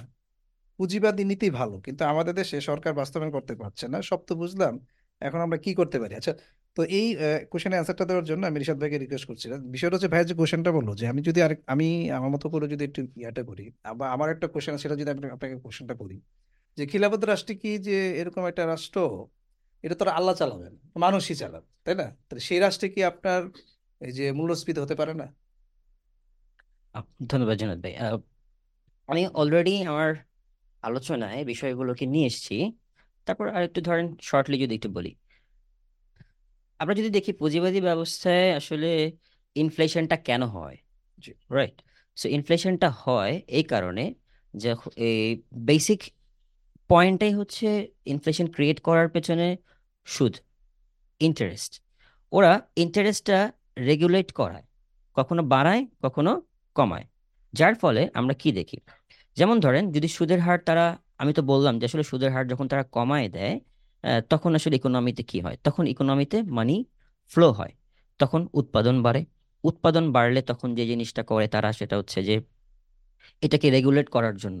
হ্যাঁ তখন হচ্ছে আপনার উচ্চ মূল্যস্ফীতিটা কখন ক্রিয়েট হবে? এটা আবার কিন্তু মূল্যস্ফীতির দিকেই নিয়ে যাবে। কীভাবে? যদি একটু ব্যাখ্যা করি, তখন এই ইন্ডাস্ট্রিগুলো আসলে উচ্চ হারে মানে যে কম ঋণ ঋণের সুদ কম থাকার কারণে তারা হচ্ছে যেটা করে যে পুরো টাকাটা পুঁজিপতিদের হাতে তারা ক্যাপচার করে। সো আমরা দেখেছি যে আসলে হাজার হাজার কোটি টাকা নিয়ে আমরা দেখেছি হচ্ছে যে কীভাবে ঋণ খেলাপি হয়ে তারা যে জিনিসটা করে যে আর ঋণের টাকা পরিশোধ করে না। আমরা দেখেছি কিছু কিছু গ্রুপ যারা আসলে ত্রিশ হাজার কোটি টাকা কিছু কিছু ব্যাংক থেকে আসলে তারা সরায় ফেলছে। মানুষের এই এই এই এই ব্যাংকগুলোর প্রতি আসলে আস্থাহীনতা তৈরি করছে তারা। সো যার কারণে দেখা গেছে যে যেহেতু তারা আসলে সম্প্রসারণ করার কারণে টাকাটা এক জায়গায় ফ্লো হয়ে গেছে এবং এর ফলশ্রুতিতে মার্কেটের মধ্যে আবার এই প্রোডাক্টের দামটা ইনক্রিজ করছে। আবার দেখি যদি আমরা যে, ধরেন সংকোচনমূলক নীতিটা, সেটার মাধ্যমে আসলে তারা কি করে? সুদটাকে আপনার বাড়ায় দেয়। যার ফলে আমরা দেখি যে, আসলে মানুষ ইনভেস্টমেন্ট করতে পারে না ইনফ্লেশন ইনভেস্টমেন্ট করতে পারে না উৎপাদন কম হয় উৎপাদন কম হওয়ার কারণে আপনার হচ্ছে এমপ্লয়মেন্ট কমে যায় এমপ্লয়মেন্ট কমে যাওয়ার কারণে মানুষের পকেটে টাকা থাকে না। সে বাজারে যেতে পারে না আবার সেটা ক্রিয়েট করে হচ্ছে মূল্যস্ফীতি। কারণ বাজারে যেতে না পারার কারণে যখন মানুষ আসলে একটা সিচুয়েশনের মধ্যে পড়বে যে আপনার যে আমার পকেটে টাকা নাই এখন আমি খাব কি? রাইট এই যে সাপ্লাই যখন আবার কমে যাচ্ছে তখনই কিন্তু আবার কি তৈরি হচ্ছে? যে ইনফ্লেশনটা আবার আগের জায়গায় চলে যাবে। সো এই যে ডিমান্ড অ্যান্ড সাপ্লাইয়ের যে পলিসিটা এবং কন্ট্রাকশনারি এবং হচ্ছে গিয়ে এক্সপ্যানশনারি যে পলিসিটা এই পলিসিগুলো নেয়ার মাধ্যমে আমরা দেখছি হচ্ছে ইনফ্লেশনগুলোকে বারবার ক্রিয়েট হচ্ছে। সো এটা আজকে থেকে তো আর করছে না বিষয়টা। বিষয়টা হচ্ছে যে ওরা তো আমরা দেখতেছি যে পুঁজিবাদী অর্থনৈতিক ব্যবস্থার জন্ম থেকেই তারা এই কাজগুলো করতেছে। কখনো এক্সট্রাকশনারি আনে কখনো আসলে কন্ট্রাকশনারি আনে। সো এভাবে তারা আসলে কি করতেছে?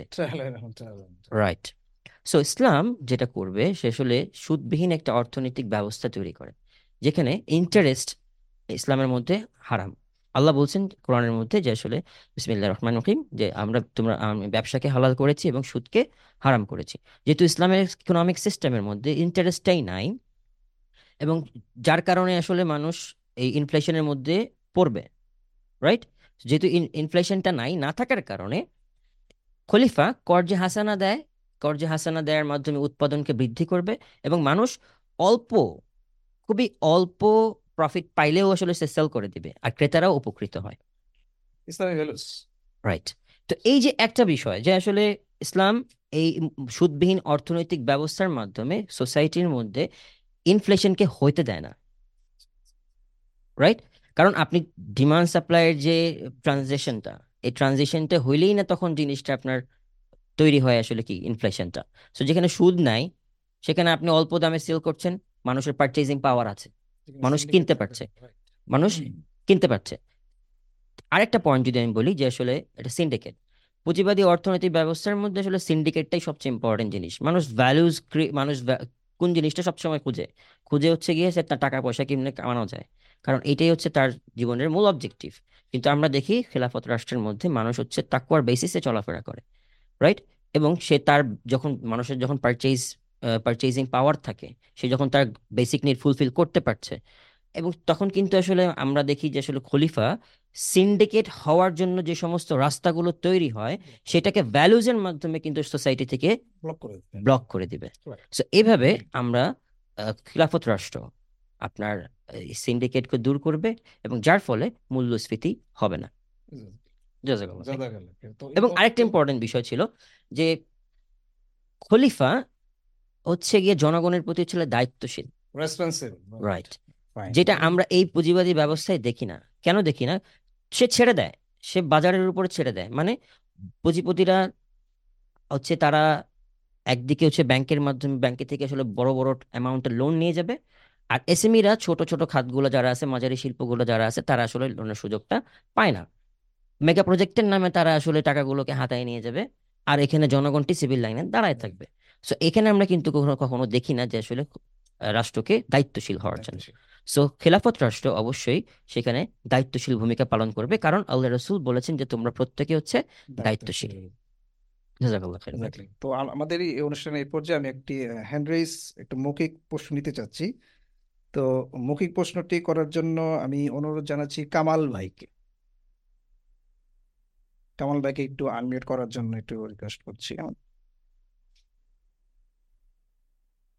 আসসালামু আলাইকুম রহমতুল্লাহ বারাকাত ওয়ালাইকুম আসসালাম রহমতুল্লাহ বরকাত আলহামদুলিল্লাহ আজকের আহ, আলোচনার মাধ্যমে যেটা আমরা জানতে পারলাম যে তিনটা পার্ট এখানে ছিল সেটা হচ্ছে যে সোনালী যুগের এই, যে মুদ্রা নীতি এবং বিপজ্জনক বর্তমান যুগের এই বিপজ্জনক যে মুদ্রা নীতি এবং তার কোরআন এবং হাদিসের আলোকে এর সমাধান।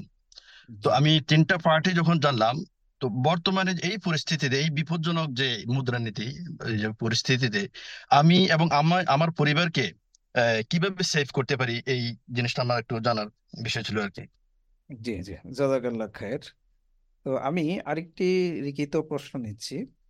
রিজভি ভাই, রিজভি ভাইকে একটু প্লিজ আনমিউট করুন।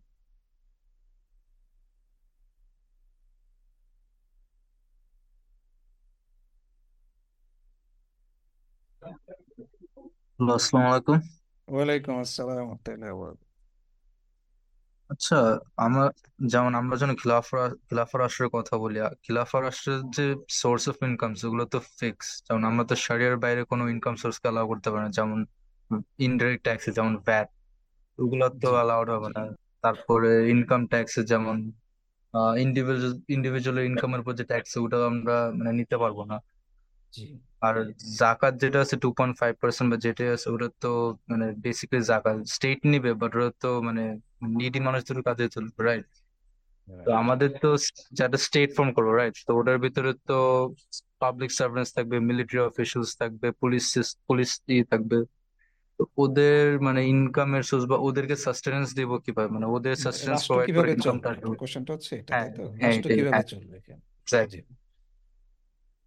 জি জাজাকাল্লাহ খায়ের। তো আমি এখন যে সম্মানিত প্যানেলিস্ট আপনারা যারা আছেন আমি দুইটা দুইটা প্রশ্ন যে এক ভাই প্রশ্নটা করলেন হচ্ছে তো আমরা বুঝলাম যে আমাদের একটা গৌরব উজ্জ্বল একটা ইতিহাস ছিল। এখন তো সেই গৌরব উজ্জ্বল ইতিহাস নাই। এখন আমরা আছি কোথাও একটা ডার্ক একটা সাইটে আমরা এখন বসবাস করছি।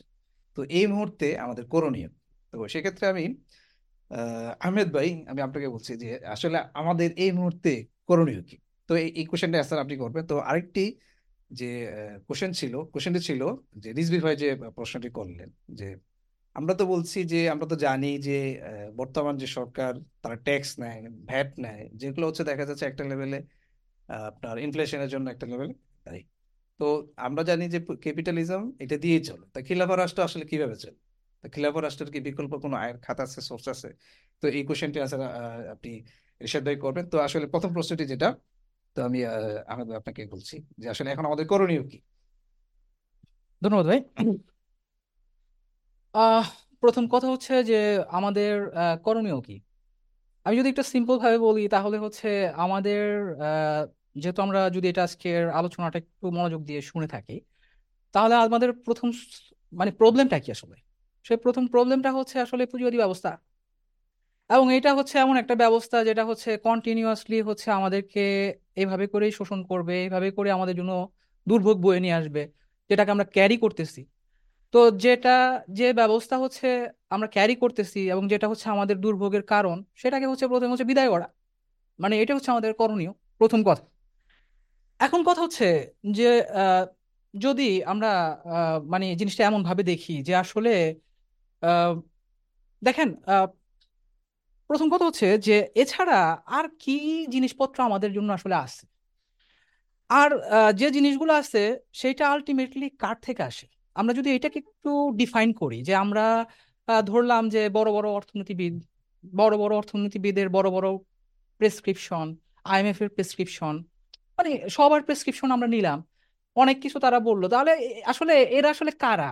বা এখানে আসলে মানে কারা এটা চালাচ্ছে বা কি চিন্তাধারা তারা চলতেছে? আমরা যদি সেটা আসি আসলে কি কিছু মানুষ যারা হচ্ছে সোসাইটির স্ট্যান্ডার্ডে হচ্ছে আমরা চিন্তা করি যে তারা হচ্ছে বেশি ইন্টেলেকচুয়াল সোসাইটির স্ট্যান্ডার্ডে এখন তারা হচ্ছে মানুষ সেই মানুষের মাথা থেকে হচ্ছে মানুষ হচ্ছে কিছু আইডিয়া প্রসব করতেছে সেটা দিয়ে হচ্ছে আমরা চলতেছি। এখন এই মানুষগুলা যদি আমরা দিন শেষে দেখি যে ওই ইউএস এর মতো প্রেসিডেন্ট সেই প্রেসিডেন্ট হচ্ছে আমি দেখলাম কি যে বক্তৃতা বক্তৃতা দিতে দিতে ঘুমায় পড়ে এরকম মানুষ তাই না? মন্ত্রীরা দেখতেছে হইতেছে কথা কইতে কইতে প্যান খুলে দেখতেছে টের পাইতেছে না। এই ধরনের মানুষ আমাদের জন্য আইডিয়া জেনারেট করতেছে এবং হইতেছে সেই আইডিয়া দিয়ে আমরা চলতে চাচ্ছি এবং সেইটা দিয়ে হচ্ছে আমরা সলিউশন খুঁজতে চাচ্ছি। মানে এটা কি পসিবল নাকি? কারণ কথা হচ্ছে তাহলে মানুষ যদি না হয় তাহলে আসলে কি দিয়ে এটা সমাধান সম্ভব তাই তো? এখন যদি আমরা ওই যে সূরা তোহার একশো চব্বিশ নাম্বার আয়াত যদি এটা একটু দেখি যে আল্লাহ সুবহানাহু এখানে পবিত্র কোরআনে যেটা বলতেছে যে যে বিমুখ হবে আমার স্মরণ বা কোরআন থেকে, তার জীবিকাকে আমি সংকীর্ণ করে দিব।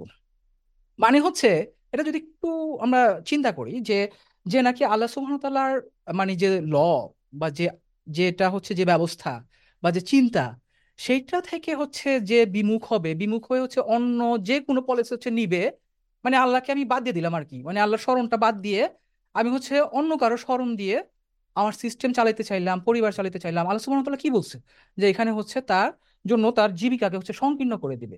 সেটাই কি হচ্ছে না সোসাইটিতে তো? তার মানে কি করতে হবে? তার মানে হচ্ছে তাহলে আমরা তাহলে স্পষ্ট এখানে বুঝে ফেলতে পারলাম যে তার মানে হচ্ছে আল্লাহ সুবহানাহু তাআলার যে স্মরণ যে সিস্টেম হচ্ছে আল্লাহ সুবহানাহু তাআলার স্মরণকে নিয়ে আসে যে সিস্টেম হচ্ছে আল্লাহ সুবহানাহু তাআলার স্মরণকে হচ্ছে ইমপ্লিমেন্ট করে সেটা এখন সেটা হচ্ছে করব সেটা ফিরিয়ে নিয়ে আসব। কীভাবে ফিরিয়ে নিয়ে আসব? সেটা হচ্ছে রাসূল সাল্লাল্লাহু আলাইহি আমাদের যে পথে দেখাইছে সেটার সেই ওয়েতে আমরা এটাই হচ্ছে এখন আমাদের তাই না সলিউশন রাইট জাযাকাল্লাহ ওকে যে নিষাদ ভাই আপনার কাছে যে কোশ্চেনটি ছিল আসলে খেলাফত চলবে কীভাবে?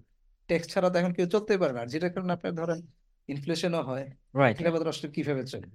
আসলে একটা অর্থনীতি পরিচালনার জন্য তো আসলে টাকা পয়সা লাগে এটা স্বাভাবিক তাই না? এখন সেই টাকা পয়সা তো রাষ্ট্র তার নিজস্ব কিছু ব্যয় আছে, যেটা জনকল্যাণমূলক ব্যয়। আমরা দেখতেছি বর্তমানে যে আসলে এই এই রাষ্ট্র মেগা প্রজেক্টগুলোর পেছনে জনগণের যে ট্যাক্সের টাকা, সেই টাকাগুলোকে ব্যয় করছে। সো ট্যাক্সটা কীভাবে ইম্পোজ করছে সরকার? সেটা হচ্ছে গড়পড়তা এভরি ওয়ানের উপরে রাইট যার কারণে আমরা দেখছি যে মানুষের মধ্যে এই ট্যাক্সেশনের কারণে একটা দুর্ভোগ পোহাইতে হচ্ছে। ধরেন সালমান এফ রহমান বা ধরেন এই ধরনের বড় বড় যে ব্যবসায়ীগুলো আছেন, আমাদের সোসাইটির মধ্যে অনেক বড় বড় ব্যবসায়ী আছেন যারা আসলে আমরা দেখছি। একটা যদি এক্সাম্পল দিই পশ্চিমা বিশ্ব থেকে, তাহলে আপনি বুঝবেন যে জেফ বেজোস জেফ বেজোস একবার সে তার ওর ট্যাক্স আসছিল হচ্ছে হান্ড্রেড মিলিয়ন ডলার তো হান্ড্রেড মিলিয়ন ডলার যে ট্যাক্সটা সেই ট্যাক্সটাকে সে হচ্ছে দিতে চায়নি এই বলে যে আসলে যদি সে তার যে হেড অফিস সেটাকে যদি একটা ট্যাক্স ফ্রি জোনের মধ্যে ট্রান্সফার করতে পারে তখন সে তার এই হান্ড্রেড বিলিয়ন ডলার ট্যাক্সটা দেয়া লাগবে না এবং সে তাই করছে। আমরা দেখি পুঁজিপতিরা এই রাষ্ট্রগুলোর উপরে ট্যাক্স ফাঁকি দেওয়ার জন্য চার্টার অ্যাকাউন্টেন্ট হায়ার করে। তাই না? সো এখানে তারা আসলে কি করে? তারা হচ্ছে যে ট্যাক্সগুলোকে কীভাবে ফাঁকি দেয়া যায় সেই কাজগুলো তারা করে। ঋণ নেয় ঋণ খেলাপি হয় এবং সে টাকাটার পর্যন্ত সরকারকে যখন অ্যাকোমোডেট করতে হয় ইকোনমির মধ্যে, তখন গভর্নমেন্ট মানে জনগণের উপরে এই প্রত্যক্ষ প্রত্যক্ষ, পরোক্ষ করটা ইম্পোজ করে। আমরা দেখছি যে কীভাবে ট্যাক্সেশনগুলো জনগণের উপর থেকে ডেইলি ডেইলি ইম্পোজ করা হচ্ছে। কিছুদিন আগে হয়তো ইভেন আপনি জানেন কি না যে আসলে ঔষধের উপর ট্যাক্স নেওয়া হচ্ছে। যেটা বেসিক হিউম্যান রাইটস যেটা মানুষ ফুলফিল করতে কষ্ট হচ্ছে। এই অবস্থায়ও তারা আসলে কিন্তু জনগণের উপরে ট্যাক্সটাকে ইম্পোজ করা বন্ধ করছে না রাইট সো স্বাভাবিকভাবে একটা ইকোনমি পরিচালনার জন্য তার তো তার একটা ট্যাক্সেশন সিস্টেম থাকা উচিত। তো খিলাফত রাষ্ট্রেও এরকম কিছু ট্যাক্সেশন সিস্টেম আছে। কিন্তু এটা যেহেতু আসলে দায়িত্বশীল সরকার যেটা জনগণের প্রতি দায়িত্বশীল ভূমিকা পালন করবে সে খেলাফত রাষ্ট্রের পলিসি অনুযায়ী জনগণের উপরে কখনো ট্যাক্সটাকে ইম্পোজ করবে না সাধারণ জনগণের উপরে। সো ট্যাক্সটা ইম্পোজ করবে হচ্ছে কার উপরে? বিত্তশালীদের উপরে যেটাকে আমরা বলি জাকাত সিস্টেম রাইট এবং বিত্তশালীদের জন্য যে আসলে খুব ভোগান্তিকর হবে তাও না। তার যে উচ্ছিষ্ট অ্যামাউন্ট থাকবে সেটাকে সারা বছর সে ব্যবহার করার পর যে উচ্ছিষ্ট অ্যামাউন্ট থাকবে ওই অতিরিক্তর উপরে সে two point five percent tax impose করবে। ইভেন যদি প্রয়োজন হয় যে না রাষ্ট্রীয় কোনো প্রকল্প যেখানে অথবা রাষ্ট্রের প্রয়োজনে সে বিত্তশালীদের উপরেই স্পেশাল কিছু ট্যাক্স ইম্পোজ করবে। এছাড়া আছে হচ্ছে উৎসর খারাজ হ্যাঁ, ফাই, ফাই এই সমস্ত বিষয়গুলো ইসলাম রাইট হ্যাঁ গনিমতের বিষয়গুলো আছে। তো এইভাবে আসলে একটা রাষ্ট্র খিলাফত রাষ্ট্র সে ট্যাক্সেশন পলিসিগুলোকে সাজাবে। বাট নোটিসেবলি যে জিনিসটা ইম্পর্টেন্ট আমাদের জন্য সেটা হচ্ছে যে এই রাষ্ট্র যেভাবে পুঁজিবাদী রাষ্ট্র হচ্ছে একটা কর্পোরেট স্টেট যে কর্পোরেটদের স্বার্থ রক্ষা করে এবং ট্যাক্সেশনটা সম্পূর্ণভাবেই আসলে জনগণের উপর ইম্পোজ করে। কিন্তু খিল- খিলাফত রাষ্ট্র যেহেতু একটা দায়িত্বশীল রাষ্ট্র, সেই রাষ্ট্র হচ্ছে সবসময় জনগণের নয়, প্রয়োজনে বিত্তশালীদের উপরে কিছু ট্যাক্স ইম্পোজ করবে যার ফলে সোসাইটির মধ্যে একটা ভারসাম্য থাকবে। একটা ধনী গরিবের যে ডিস্ট্রিবিউশন আই মিন ডিসক্রিমিনেশন এটা কমে আসবে। একটা একটা লাস্ট একটা কথা বলতে চাই যে আসলে বর্তমানে এই ট্যাক্স ইম্পোজ ট্যাক্সিং কথা বলছি না বাট বলছি যে আসলে এই মুদ্রানীতিগুলোর যে বর্তমান অবস্থার কারণে। একটা উদাহরণ আমার মনে পড়ল একটা এক্সাম্পল বলতে আসলে একটা একটা কৌতুকের মতোই আর কি। কিছুদিন কিছু বছর পূর্বে আসলে একটা পত্রিকাতে আসছিল যে কি? যে ধরেন আমাদের দেখতেছি যে আসলে কি এই মুদ্রানীতিগুলো কীভাবে মানুষকে শোষণ করতেছে। সো এটা একটা এক্সাম্পল যদি দিই ওয়ার্ল্ড ব্যাংক আইএমএফ যেভাবে আমাদেরকে নীতিগুলো দিচ্ছে, সেই নীতিগুলোর মাধ্যমে আমাদের সরকার ট্যাক্সগুলোকে কার্যকর করতেছে। সো একটা ও কিছুদিন বছর পূর্বে আইএমএফ বা ওয়ার্ল্ড ব্যাংকে কেন্দ্র করেই মনে হয় জিনিসটা আসলে বানানো হয়েছিল কৌতুকটা। বলা হচ্ছিল যে এক রোগী, সে হচ্ছে আপনার ব্লিডিং করছিল। ব্লিডিং করছিল। রাইট তো যার কারণে তাকে হাসপাতালে নিয়ে গেছে। কারণ ডাক্তারকে বলতেছে যে ডাক্তার এই যে রোগী ব্লিডিং করতেছে আপনি ব্লিডিংটা বন্ধ করেন। তখন ডাক্তার বলতেছে যে না এটা বন্ধ করা যাবে না।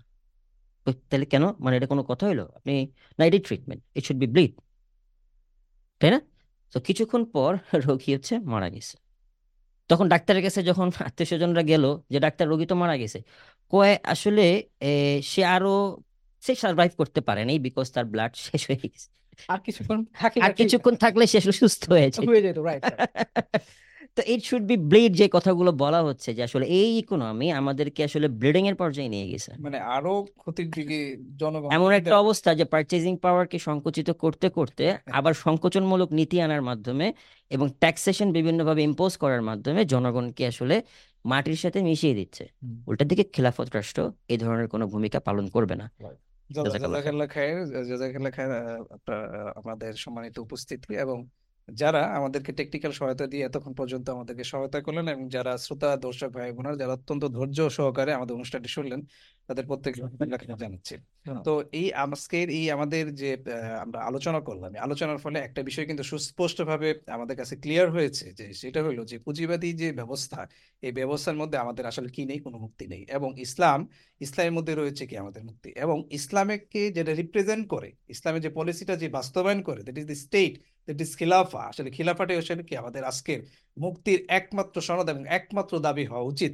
এবং আপনারা জানেন আপনারা জানেন যে একটা আল্লাহ রাসূল সাল্লাল্লাহু সাল্লাম যে রাষ্ট্রটি প্রতিষ্ঠিত করেছিল, সেই রাষ্ট্রটি প্রায় প্রায় তেরোশো বছর পৃথিবীতে টিকে ছিল। এবং লাস্ট যে খিলাফা ছিল উসমানীয় খিলাফা। এবং উসমানীয় খিলাফাটা আঠাইশ রজব, তেরোশো বিয়াল্লিশ হিজড়িতে ধ্বংস করা হয়। আর আজকে কিন্তু আমরা জানেন, আরবি রজব মাস চলছে। এবং এই রজব মাসের একটা দাবি হওয়া উচিত যে আসলে আমরা অতি শীঘ্রই আমাদের সর্বোত্তকভাবে প্রচেষ্টা চালিয়ে আমরা আসলে কি প্রতিষ্ঠিত করব? আল্লাহর দয়ায় আল্লাহর মেহরবানিতে আমরা আবার দুনিয়াতে আমরা কি প্রতিষ্ঠিত করতে পারব? খেলাফত প্রতিষ্ঠিত করতে পারব। আল্লাহ আল্লাহ ওয়া আল্লাহ রাসূল আলাইহি সাল্লাম একটি হাদিস বর্ণনা করেছেন বাল্লিগু আল্লি ওয়ালা আয়া তুমি যদি আমার কাছ থেকে একটি আয়াত শোনো একটি কথা শোনো তুমি কি করো? আরেকজনের কাছে পৌঁছে দাও। তো শ্রোতা প্রিয় শ্রোতা ভাই বোনেরা আজকে আমরা অনেক কিছু আলোচনা করেছি আমরা অনেকভাবে এনলাইটেন হয়েছি সুতরাং এটা এখন আপনাদেরও দায়িত্ব এবং আমাদেরও দায়িত্ব যে এই মেসেজগুলো আমাদের সোসাইটির বিভিন্ন রন্ধ্রে রন্ধ্রে এগুলো কি করে দেওয়া? ছড়িয়ে দেওয়া। আল্লাহ ওয়া আমাদের প্রত্যেককে কবুল আর মঞ্জুর করুক। আগামী অনুষ্ঠানের অগ্রিম শুভেচ্ছা জানিয়ে আজকের মধ্যে আমরা এখানেই বিদায় নিচ্ছি। আসসালামু আলাইকুম আহমতুল্লাহ ওবরাকাত ওয়া বারাকাতুহু। ওয়ালাইকুম আসসালাম সালাম